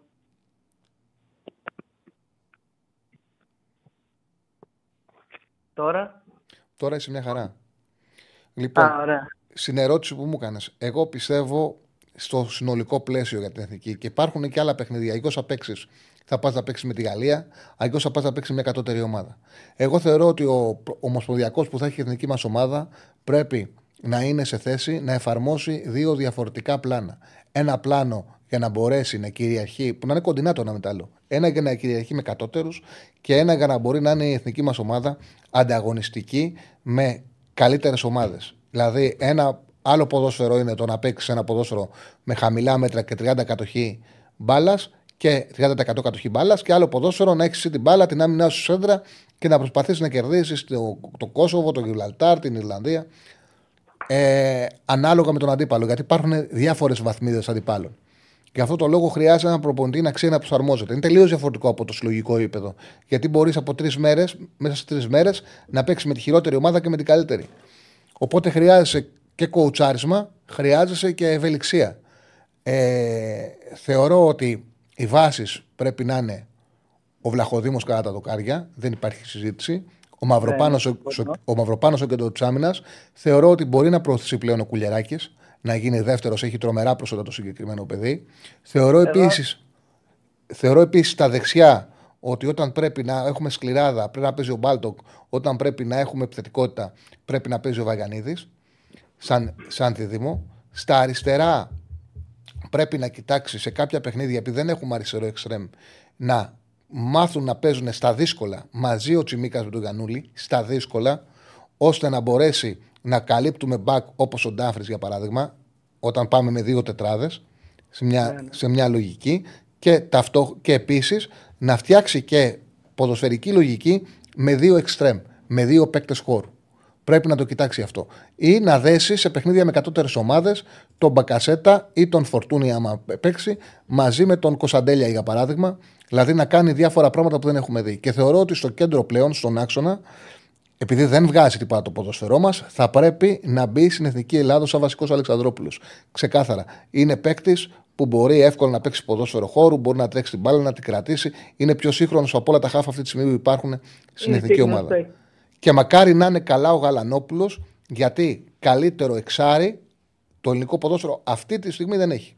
Δυστυχώς δεν μπορούμε να το απαιτήσουμε γιατί δεν έχει παιχνίδι σε διάρκεια, δεν παίρνει χρόνο συμμετοχής, παίζει και για να είναι και υγιής ολιγόλεπτα στην ΑΕΚ. Αν όμως φέρει τον εαυτό του σε μια κατάσταση, θεωρώ αυτή τη στιγμή σαν Έλληνας δεν υπάρχει καλύτερα εξάρι. Ναι, όμως τα δύσκολα, παράδειγμα, ο, ο Αλμέιδα τον εμπιστεύεται όμως. Ναι, ναι, ναι, ναι, ναι, ναι, ναι, βέβαια, βέβαια. Ε, μα δεν μπορώ να το συγκρίνω αυτή τη στιγμή εγώ το Γαλανόπουλο με το Σιώπη και το Κουρμπέλι. Συγγνώμη, δεν μπορώ. Δεν μπορώ. Νομίζω ότι το δίδυμο της εθνική μας ο καλύτερος είναι ο Γαλανόπουλος Αλεξανδρόπουλος, χωρίς να ισχυρίζομαι ότι θα κατέβουμε με αυτούς και θα τελάνουμε την Ευρώπη, έτσι. Πάλι, πάλι είναι συγκεκριμένο δυνατοτήτων ομάδα. Πάλι έχει ταβάνι. Όμως θεωρώ ότι είναι ό,τι καλύτερο μπορούμε να παρουσιάσουμε. Δηλαδή να πάμε με αυτούς που παίζουν, με τη σύγχρονη εκδοχή, όχι να πηγαίνουμε με αυτούς που, που τους είχαμε πριν 6 χρόνια και δεν κάνανε και τίποτα. Γιατί εντάξει, αυτό το έχουμε γκουρμπέλιδες, σιώπιδε, μπακασέτες, Και ο Τσιγκάρας, εγώ μπουχαλάκι, πιστεύω, μπορεί να πάρει μια- μια Τα ευκαιρία. έχουμε δει. Και τσιγκάρας για τη θέση 6 θα μπορούσε, θα μπορούσε να, έχει, ρό- να έχει ρόλο. Να έχει σε ένα Έχει παιχνίδι που πολλά θέλουμε. τρεξίματα και με τον Πάουκ έχει δείξει. Σε ένα ειδικά παιχνίδι στα που θέλουμε. προετοιμαστικά, Μμμ. Έχει δείξει πολλά πράγματα. Μμμ. Συμφωνώ. Θα μπορούσε να έχει ρόλο σε ένα παιχνίδι που θέλουμε τρία χαφ, να έχουμε εξάριτο τσιγκάρα και δύο εσωτερικούς Αλεξανδρόπουλο Γαλανόπουλος. Μια τριάδα για να μαρκάρεις στο μεσαίο μπλοκ, να έχεις κλεισίματα και να χτυπήσεις το χώρο. Με ό,τι μπορεί να, έχεις- να κάνεις. Δεν έχουμε ε, το βεράτι, δεν έχουμε την τριάδα της Εθνικής Γαλλίας, αλλά τουλάχιστον να πάρουμε τους παίκτες γιατί πλέον και το ποδόσφαιρό μας οι εθνι- οι ελληνικές ομάδες διακρίνονται στην Ευρώπη. Παίζουν στη Europa League, παίζουν ανταγωνιστικά παιχνίδια. Δεν μπορεί να είναι καλύτερος ο παίκτης ο οποίος η Τουρκία σε μια ομάδα μεσαία τον έχουν εκτός αποστολής από έναν ποδοσφαιριστή που παίζει στην Ελλάδα και διακρίνεται στη Europa League. Δεν γίνεται. Δηλαδή θα Ναι, πρέπει. το, τον Κουρμπέλ ειδικά τον, ε, τον έδωσαν, ε, του πάνε να πάει σε μια άλλη ομάδα και από αυτός δεν δέχτηκε. Ναι, Αν μα δεν δεν κάνω. είναι. Είναι, ο, Μπου- ο- είναι ο- και ο Μπουχαλάκης είναι. Και Ναι. ο, ο Σιώπης είναι. Δηλαδή, οκ, λίγο να το φρεσκάρουμε λίγο το πράγμα. Και είναι και το παιδί, ο Παπανικολάου, που παίζει στη Ρο- στην Πολωνία, στη Ράκοφ και αυτός σε υψηλό επίπεδο και δείχνει πολύ καλά δείγματα. Και αυτός πρέπει να περάσει και αυτός μέσα σε- στα χάφ της εθνικής μας ομάδας. Δηλαδή, Ναι, ναι. για μένα, τα τέσσερα χάφ τα οποία θα πρέπει να επενδύσει ο επόμενος προπονητής είναι ο Αλεξανδρόπουλος, ο Γαλανόπουλος, ο Τσιγκάρας και ο Παπα-Νικολάου για τον άξονα. Δηλαδή να, παρουσιάσει, να παρουσιάσουμε και μια πιο φρέσκα πρό- ε, πρόταση. Ναι, ναι. Τριάδα πίσω θα την έβλεπες, ώστε να βάλουμε και κουλεράκι και, και Χατζηδιάκο. Σε παιχνίδια ο Ρεχάγκελ το κάνει πάρα πολλές φορές και σε παιχνίδια τα οποία ξέρεις ότι θα σου ασκηθεί πίεση, ασφαλώς ε, βοηθάει. Ειδικά σε εθνική ομάδα που δεν έχεις χρόνο να διδάξεις πράγματα ε, και δεν θα παίξει και με ομάδες που θα σου πάρουν το κέντρο επειδή θα έχεις ένα χάφ λιγότερο και θα σε λάνουν στο ρυθμό τους. Το να αποκτήσεις ασφάλεια σε τελευταία γραμμή άμυνας είναι σημαντικό. Και ασφαλώς, ναι, πιστεύω ότι η εθνική ομάδα θα έπρεπε σε κάποια μάτσα να πάει με τριάδα. Ασφαλώς. Ασφαλώς και εκεί θα μπορούσε και ο Ρέτσος να παίξει, θα μπορούσε και ο Κουλεράκη, θα μπορούσε να πάει και τριάδα Μαυροπάνος Χατζηδιάκος Κουλεράκη. Ναι, θα μπορούσε να παίξει και σε τριάδα εθνική ομάδα. Ωραία. Σε ευχαριστώ πάρα πολύ, φίλε μου. Εγώ και εγώ. Να είσαι καλά, να είσαι καλά. Ο Ρέτσος, αν μπορούσε να παίξει στο 6, ε, αυτό θα πρέπει να γίνει πρόταση. Είναι ε, ομάδα του και μετά στον Ολυμπιακός. Μετά στην Εθνική. Δεν μπορεί να, να κάνει ο Ομοσπονδιακός πειράματα. Ο Γαλανόπουλος λέει ότι είναι οχτάρι. Ο Αλμέδα λέει ότι ο Γαλανόπουλος είναι οχτάρι παρόλο που το βάζει όπου τον βάζει. Ο- Το βάζει εξάρι. Κατεμένει ξεκάθαρα εξάρα και πολύ καλό μάλιστα. Δεν το ξέρω ότι ο, Γαλα- ο Αλμέδα λέει ότι είναι οχτάρι ο Γαλανόπουλος. Σε κάθε περίπτωση είναι ένας παίκτης που είναι ανάμεσα στο 6 και στο 8. Και στο δίδυμο, το 6 με το, το 6 με το 8, όταν πας σε δίδυμο, χαφ μοιράζονται ρόλους. Και από εκεί και πέρα είναι το ρόλο θα μοιράσει ο προπονητής. Ο Γαλανόπουλος ασφαλώς μπορεί να καλύψει εύκολα και τη θέση του εξαριού και τη θέση του οχταριού. Ανάλογα με τη τακτική. Το καλοκαίρι είναι οι εκλογές στη ΣΕΠΟ, το καλοκαίρι του 24. Άμα η εθνική πάει στο Euro θα γίνουν Ιούνιο, ε, θα γίνουν Ιούλιο, αν δεν πάει θα γίνουν Ιούνιο. Το καλοκαίρι. Εκτό αν αναβληθούν γιατί έχει ξανασυμβεί. Αλλά κανονικά οι εκλογές για την ΕΠΟ είναι να γίνουν τον, ε, το καλοκαίρι του 24. Λοιπόν. Έχουμε άλλη γραμμή; Όχι. Δεν έχουμε γραμμή. Όποιο καλέσει θα βγει κατευθείαν στον αέρα της εκπομπής. Ε, καλησπέρα, Τσάρλι. Από Λιμνιό, πόσα έβλεπες; Από Λίμνο. Όχι από Λίμνο. Νομίζω ότι κάτι για το Λιμνιό ήθελα να πει. Καλησπέρα, Τσάρλι, από Λίμνο. Πόσα έβλεπες Μαρτίνς για εθνική. Ε, θα ήταν μια καλή λύση αν ήθελε να πάει. Γιατί είναι νέος σε ηλικία. Φαντάζομαι ότι θα έχει άλλες προτεραιότητες. Ο Μαρτίν, γιατί δεν είναι πώ θα τον βλέπαμε, είναι να θέλει και ο προπονητής. Ξέρετε, οι εθνικές ομάδες είναι συγκεκριμένες δουλειέ. Δηλαδή, δεν τις παίρνουν όλοι οι προπονητές. Θα πρέπει να είναι κάποιος να έχει αποφασίσει ότι τον κούρασε στο συλλογικό επίπεδο, να είναι κάποιας ηλικίας, να, να δεχτεί να δεχτεί να, ε, να θέλει να δουλέψει στην εθνική ομάδα, για μένα το καλύτερο πράγμα είναι για έναν ε, άνθρωπο που έχει περάσει τα 55-60 του χρόνια να πει θα κάνω και μια δεκαετία σε εθνικές ομάδες, θα είμαι ξεκούρασος, θα οικονομήσω, θα κάνω τις ταξιδιάρες μου, θα δουλεύω ένα συγκεκριμένο διάστημα το χρόνο. Ε, θα περάσω ωραία και να, κάνει, να το συνδυάσει όλο αυτό με, καλή- με, και με δουλειά. Για τον Νιόμπλια που το γράφουν πολύ, κοιτάξτε, ο Νιόμπλια έχει το λεβαδιακό. Θα μου πείτε, άμα του πούνε από το λεβαδιακό να πάει στην Εθνική Ελλάδο, θα πάει, ναι. θα τον αφήσει στο κομπότη και θα πάει στην Εθνική Ελλάδος. Αυτό είναι, αυτό είναι δεδομένο. Δεν ξέρω, ρε παιδιά, δεν ξέρω. Έχει κάποιες ικανότητες ο Νιόμπλιας, ωραίο ποδοσφαιρικό λόγο. Είναι, έχει, είναι πολύ καλός ερωτικό του ποδοσφαίρου. Δεν ξέρω. Νομίζω ότι αν πήγε ένα Έλληνα προπονητή, την πόρτα του Δόνη θα χτύπαγα. Εγώ. Αν μου έλεγε όχι και ήθελα Έλληνα, θα πήγαινα στην πόρτα του Ζουνίδη. Αν ήθελα Έλληνα. Τώρα από εκεί πέρα το, τους καταλαβαίνω να πάνε στην ασφάλεια Σάντος, γιατί θα τους λύσει πολλά προβλήματα. Θα είναι ένας μπροστινός που θα αναλάβει πολλά θέματα και λειτουργικά. Ξέρει τη δουλειά την έχει ξαναπάρει. Ε, έχει καταφέρει να, κρατεί, κρατά, να κρατήσει την πειθαρχία στην εθνική ομάδα και να κάνει αποδητήρια και είναι πολύ καλό στο, το, στο πώς θα προστατεύσει ακόμα και το ξενοδοχείο της εθνικής. Ακόμα και το ξενοδοχείο. Στο, στο πώ θα βγαίνουν, πότε θα βγαίνουν, πότε θα γυρνάνε. Δεν είναι ο Σάντος, είναι ρε παιδί μου σε αυτά κέρβερος. Ο Σάντος σε αυτά είναι κέρβερος. Είπα που λες ποιος ζώνης, ο Δόνης. Μην μου λες ποιος ζώνης, ο Δόνης. Δεν έχει κάνει κανένας Έλληνας προπονητής την καριέρα στο εξωτερικό του Δόνη, όπου και να είναι αυτή.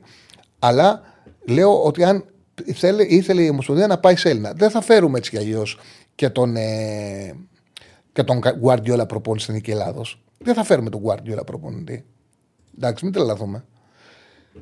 Λοιπόν, το ξαναλέω, καταλαβαίνω να νιώθουν ασφάλεια με το Σάντος. Απλά είναι με, πλέον μεγάλος, είναι 69 χρονών, από αποτυχίες που προέρχεται, τα πήγε πολύ άσχημα στην Πολωνία. Οκ, εγώ θα το σκεφτόμουν, αλλά τους καταλαβαίνω. Πάμε στον κόσμο. Χαίρετε. Χαίρετε.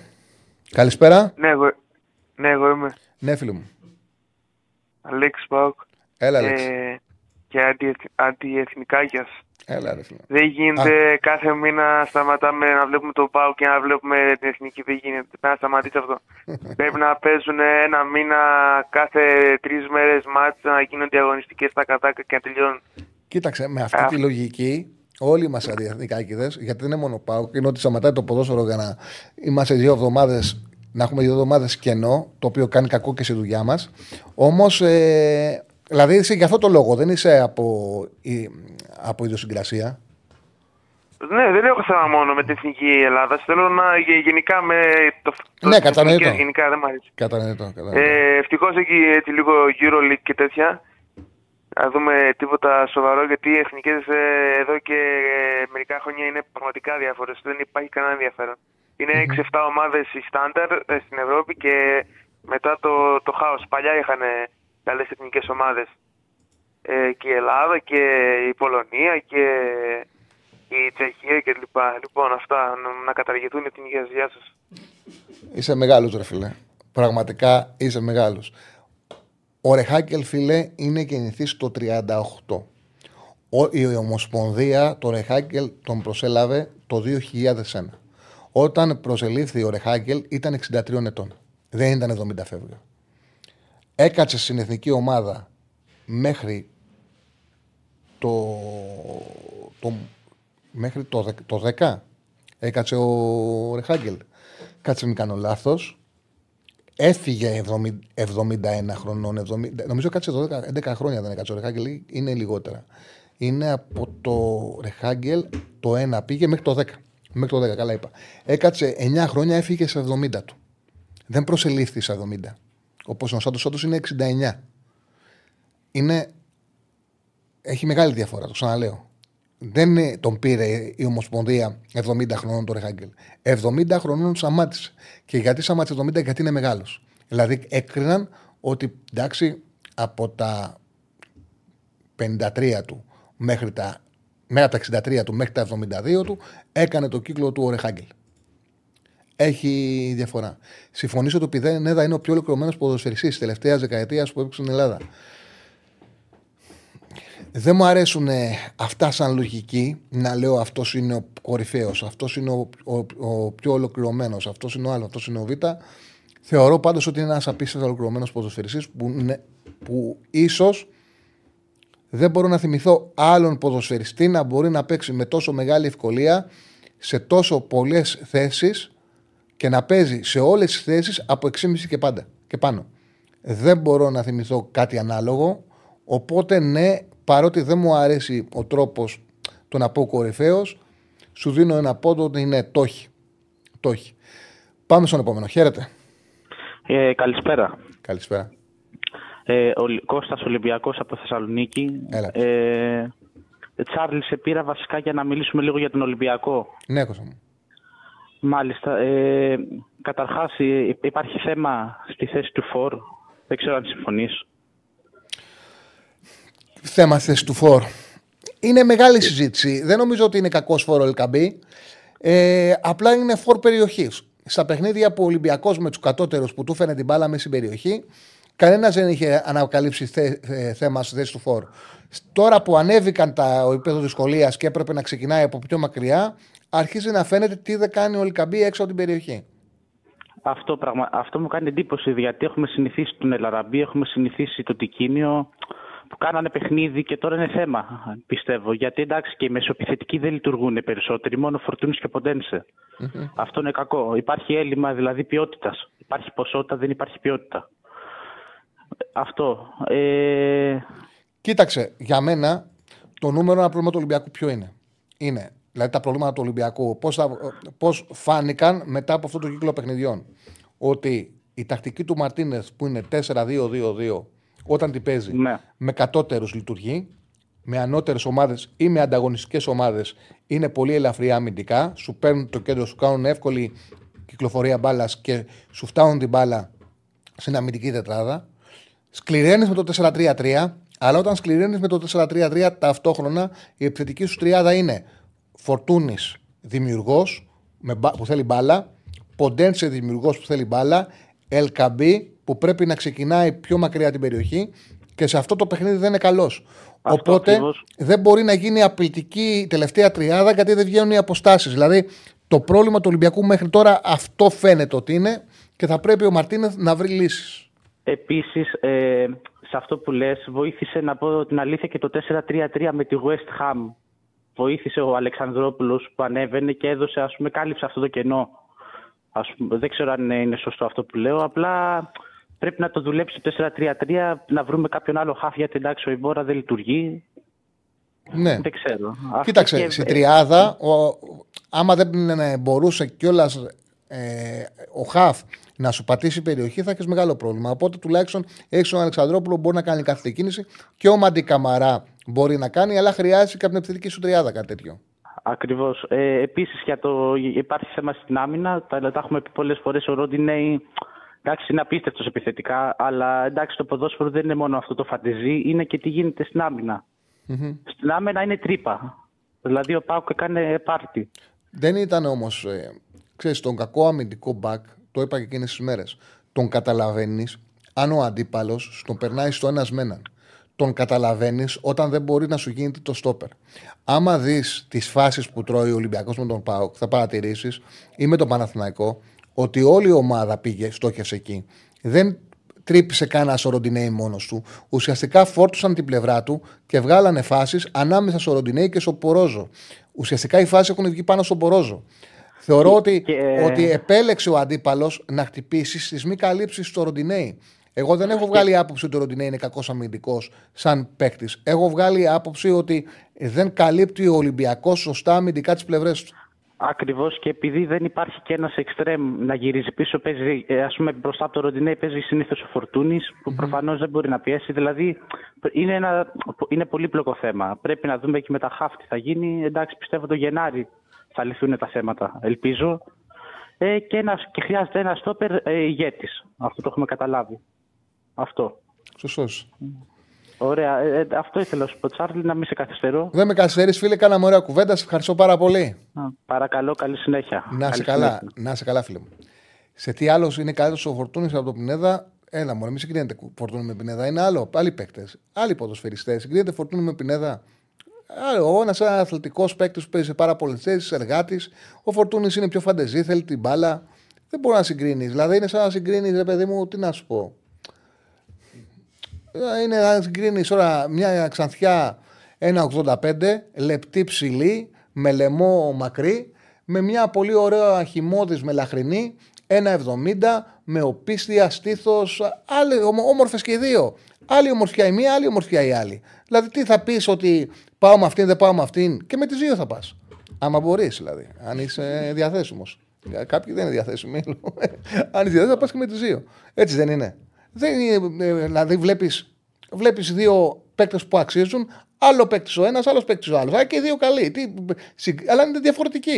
Δεν μπορείς να τους συγκρίνεις. Λοιπόν. Ε, δεν έχει τσακωθεί με προπονητές ο Φορτούνης και τον έστειλε στη Β' ομάδα. Δεν υπάρχουν αυτά που λέτε. Τότε ουσιαστικά είχε ένα θέμα με τον Μάρτινς, είχε γυρίσει από του χιαστού. Ο Φορτούνης εκείνη την εποχή θεωρούσε ότι έπρεπε να παίξει. Ο Μάρτινς δεν τον χρησιμοποιούσε. Εντάξει, είχε σετάρει και μια ομάδα τότε ο, ο, Μάρτινς και δεν τον χρησιμοποιήσει. Ήταν τελείως διαφορετική πραγματικότητα. Μην το ε, κολλάμε. Εντάξει, μην το κουράζουμε. Δεν έχει δείξει ποτέ ο Φορτούνης ότι έχει προβλήματα συμπεριφοράς. Ποιος προπονητής πιστεύει ότι το Big Four, από αυτού που είναι τώρα στο Big Four, θα έβαζε στην εθνική. Κοίταξε, το Μαρτίνεθ δεν τον ξέρω καλά για να τον αξιολογήσω. Δεν έχω σίγουρη αξιολόγηση για τον Μαρτίνεθ. Να είμαι ειλικρινής.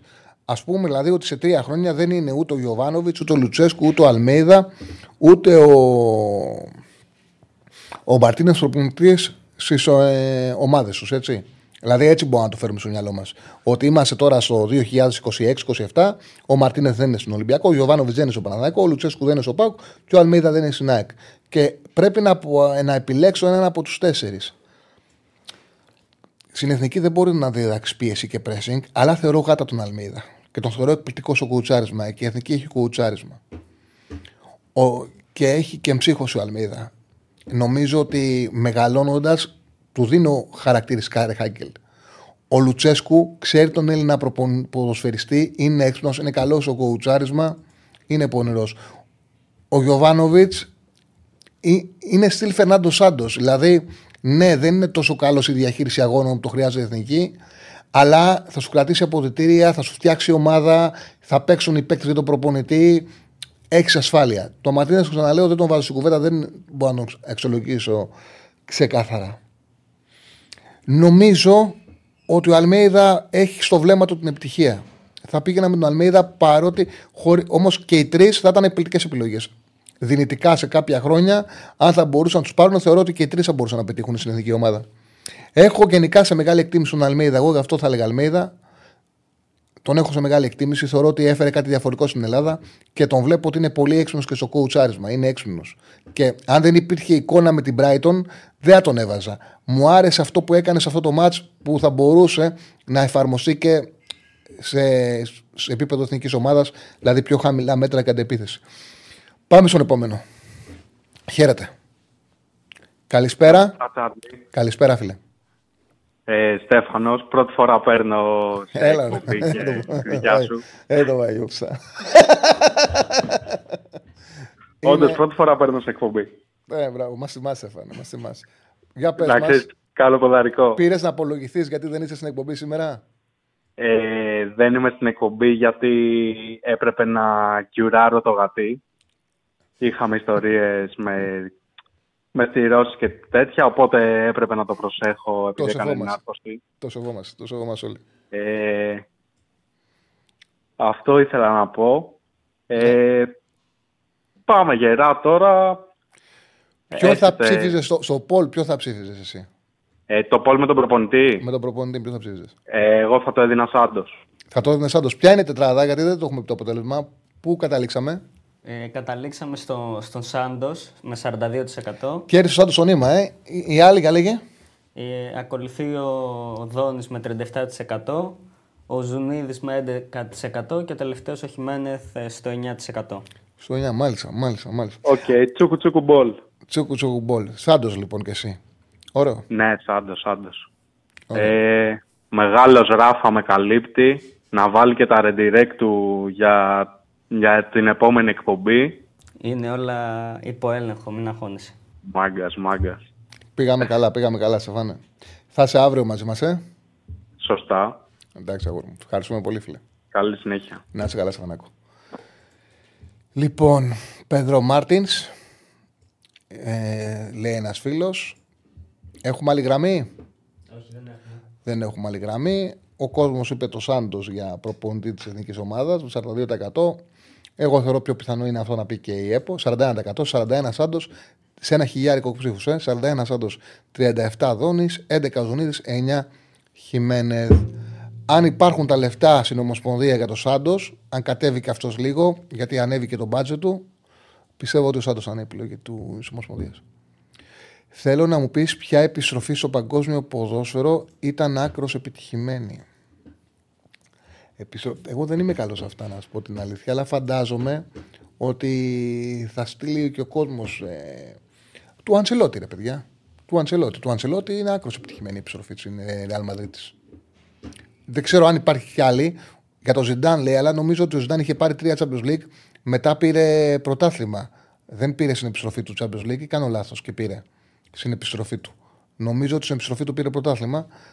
Ε, δεν ήταν αποτυχημένη. Επιτυχημένη ήταν η επιστροφή του Ζιντάν. Δηλαδή ουσιαστικά κράτησε τη Real στα ίδια δεδομένα. Σίγουρα ήταν του Αντσελότη. η Απόλυτα επιτυχημένη η επιστροφή του.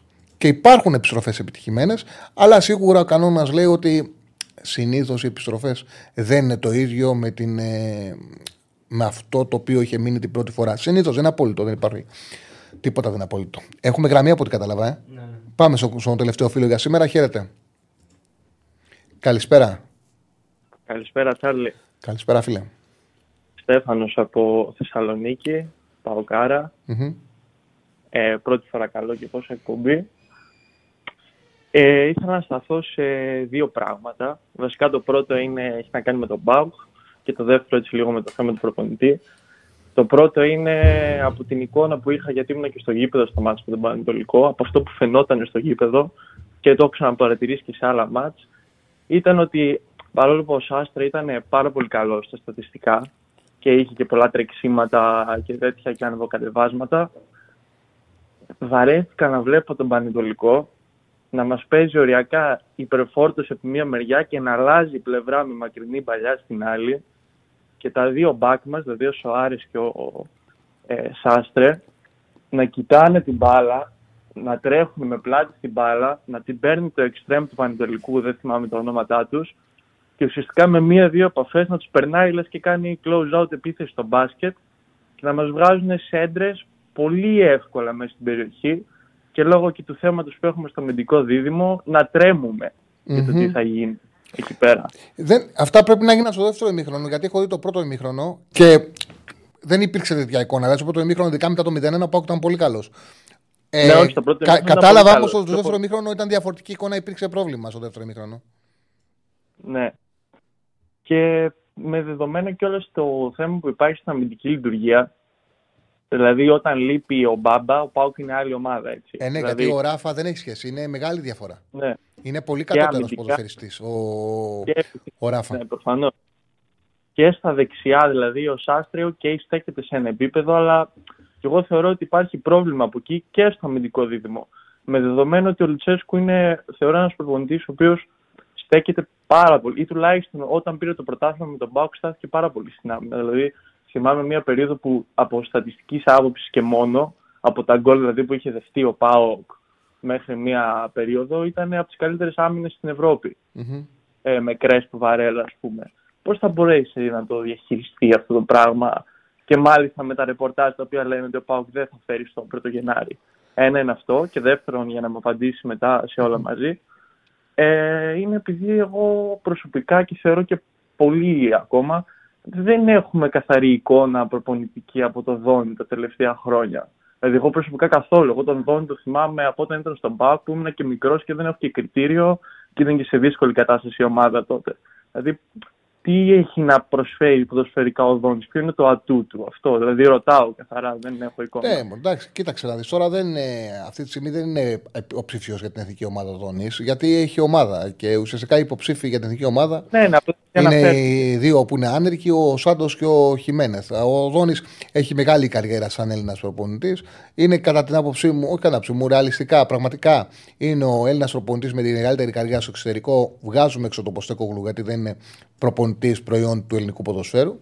Ο Ζουνίδη είναι, ο Δόνη είναι και ο Ζουνίδη. Αλλά ο Δόνη έχει κάνει πολλές δουλειές στο εξωτερικό, όχι σε μεγάλα πρωταθλήματα, αλλά εκεί που θα μπορούσε ε, να πάει. Και επίσης είναι ένας προπονητής όπου έχει αποδείξει ότι ξέρει να δουλεύει με Έλληνες παίκτες. Ναι, θα κλείσουμε, θα κλείσουμε τώρα ένα λεπτό και θα πάμε στη Θεσσαλονίκη γιατί θα βγει ο Ραγκάτση. Ε, ξέρει να δουλεύει με Έλληνες παίκτες και μπορεί να παίξει ε, και διάφορα στυλ ποδοσφαίρου. Δηλαδή, μπορεί να παίξει και ποδόσφαιρο κατοχής, μπορεί να παίξει και ποδόσφαιρο χώρου, κάτι το οποίο το χρειάζεται ε, το ελληνικό ποδόσφαιρο. Και νομίζω ότι, εγώ το λέω ως εξής, ότι αν πάει η εθνική ομάδα σε λύση Έλληνα προπονητή, θα πρέπει να πάει σε ένα προπονητή ο οποίος έχει ένα μεγάλο βιογραφικό. Ο Δόνης έχει δουλέψει σε Παναθηναϊκό, σε ΠΑΟΚ, σε ΑΕΚ, σε Λάρισα. Έχει πάει στο εξωτερικό πλέον, έχει δουλέψει σε πάρα πολλές ομάδες. Νομίζω ότι έχει ένα πακέτο μεγαλύτερο από λύσεις που ακούγονται τύπου Δέλα, τύπου Νιόμπλια για παράδειγμα, για να πάρει την εθνική ομάδα σαν Έλληνας. Από αυτή την άποψη. Ο Νιόμπλες έχει και πολλά χρόνια να φανεί σε Ναι. ψηλό επίπεδο, θεωρώ εγώ. Στο κέντρο της άμυνας που μου είπες, εμένα μου κάνει μεγάλο εντύπωση που δεν επένδυσε μετά το μάτς με τον Ολυμπιακό, που δεν έδωσε συνεχόμενα παιχνίδια στο δίδυμο και του ώρα σκουλεράκης για να το δέσει. Βλέπω ότι κάνει μεγάλο rotation ο Λουτσέσκου σε, στο κέντρο της άμυνας. Μου κάνει εντύπωση. Κάνει μεγα... πολλές αλλαγές στο κέντρο της άμυνας. Δεν το συνηθίζουν αυτό οι προπονητές και ίσως να, έχει... να υπάρχει ένα πρόβλημα εκεί στην ισορροπία. Ε, Πήρες αργά και πρέπει να πάμε Θεσσαλονίκη. Ε, δεν πειράζει, δεν υπάρχει Περιμένω να με πρόβλημα. ξαναπάρεις. Σε ευχαριστώ Ναι, πάρα πολύ, εννοείται. φίλε μου. Εγώ ευχαριστώ. Καλή συνέχεια. Καλό βράδυ. Να σε, να σε καλά. Να σε καλά. Λοιπόν, Ράφα, πώς πήγαμε; Εγώ είμαι πολύ ευχαριστημένος στην εργασία μας. Νομίζω ότι είναι άψογος. Πολύ καλά πήγαμε. Ναι. Λοιπόν, να θυμίσουμε, δεν έχεις σήμερα σύγχυμα. Δεν έχει παιχνίδια για μπάσκετ. Δεν μπορώ να, παρισά, να, πα- να κάνω τον ειδικό για μπάσκετ γιατί δεν έχω ε, ε, μεγαλύτερη γνώση από ότι ένα μέσο ε, τηλεθεατής της εκπομπής. Ούτε ενασχόληση μεγαλύτερη. Έχω γράψει ένα μακροχρόνιο που θέλω να το διαβάσει στο Bet Home και ένα για χτες πάντα στο κενό γράφω κάποια μακροχρόνια. Έχω γράψει ένα στο Bet Home, όπου θέλει μπορεί να μπει να το διαβάσει. Στοίχημα λογικά στην εκπομπή θα έχουμε από Πέμπτη. Λοιπόν, δίνουμε πάσα Θεσσαλονίκη, δεν χρειάζεται να κάνετε τίποτα. Θα συνδεθείτε κατευθείαν με την εκπομπή του Ραγκάτσι. Καλή συνέχεια από εμάς. Καλή σας νύχτα.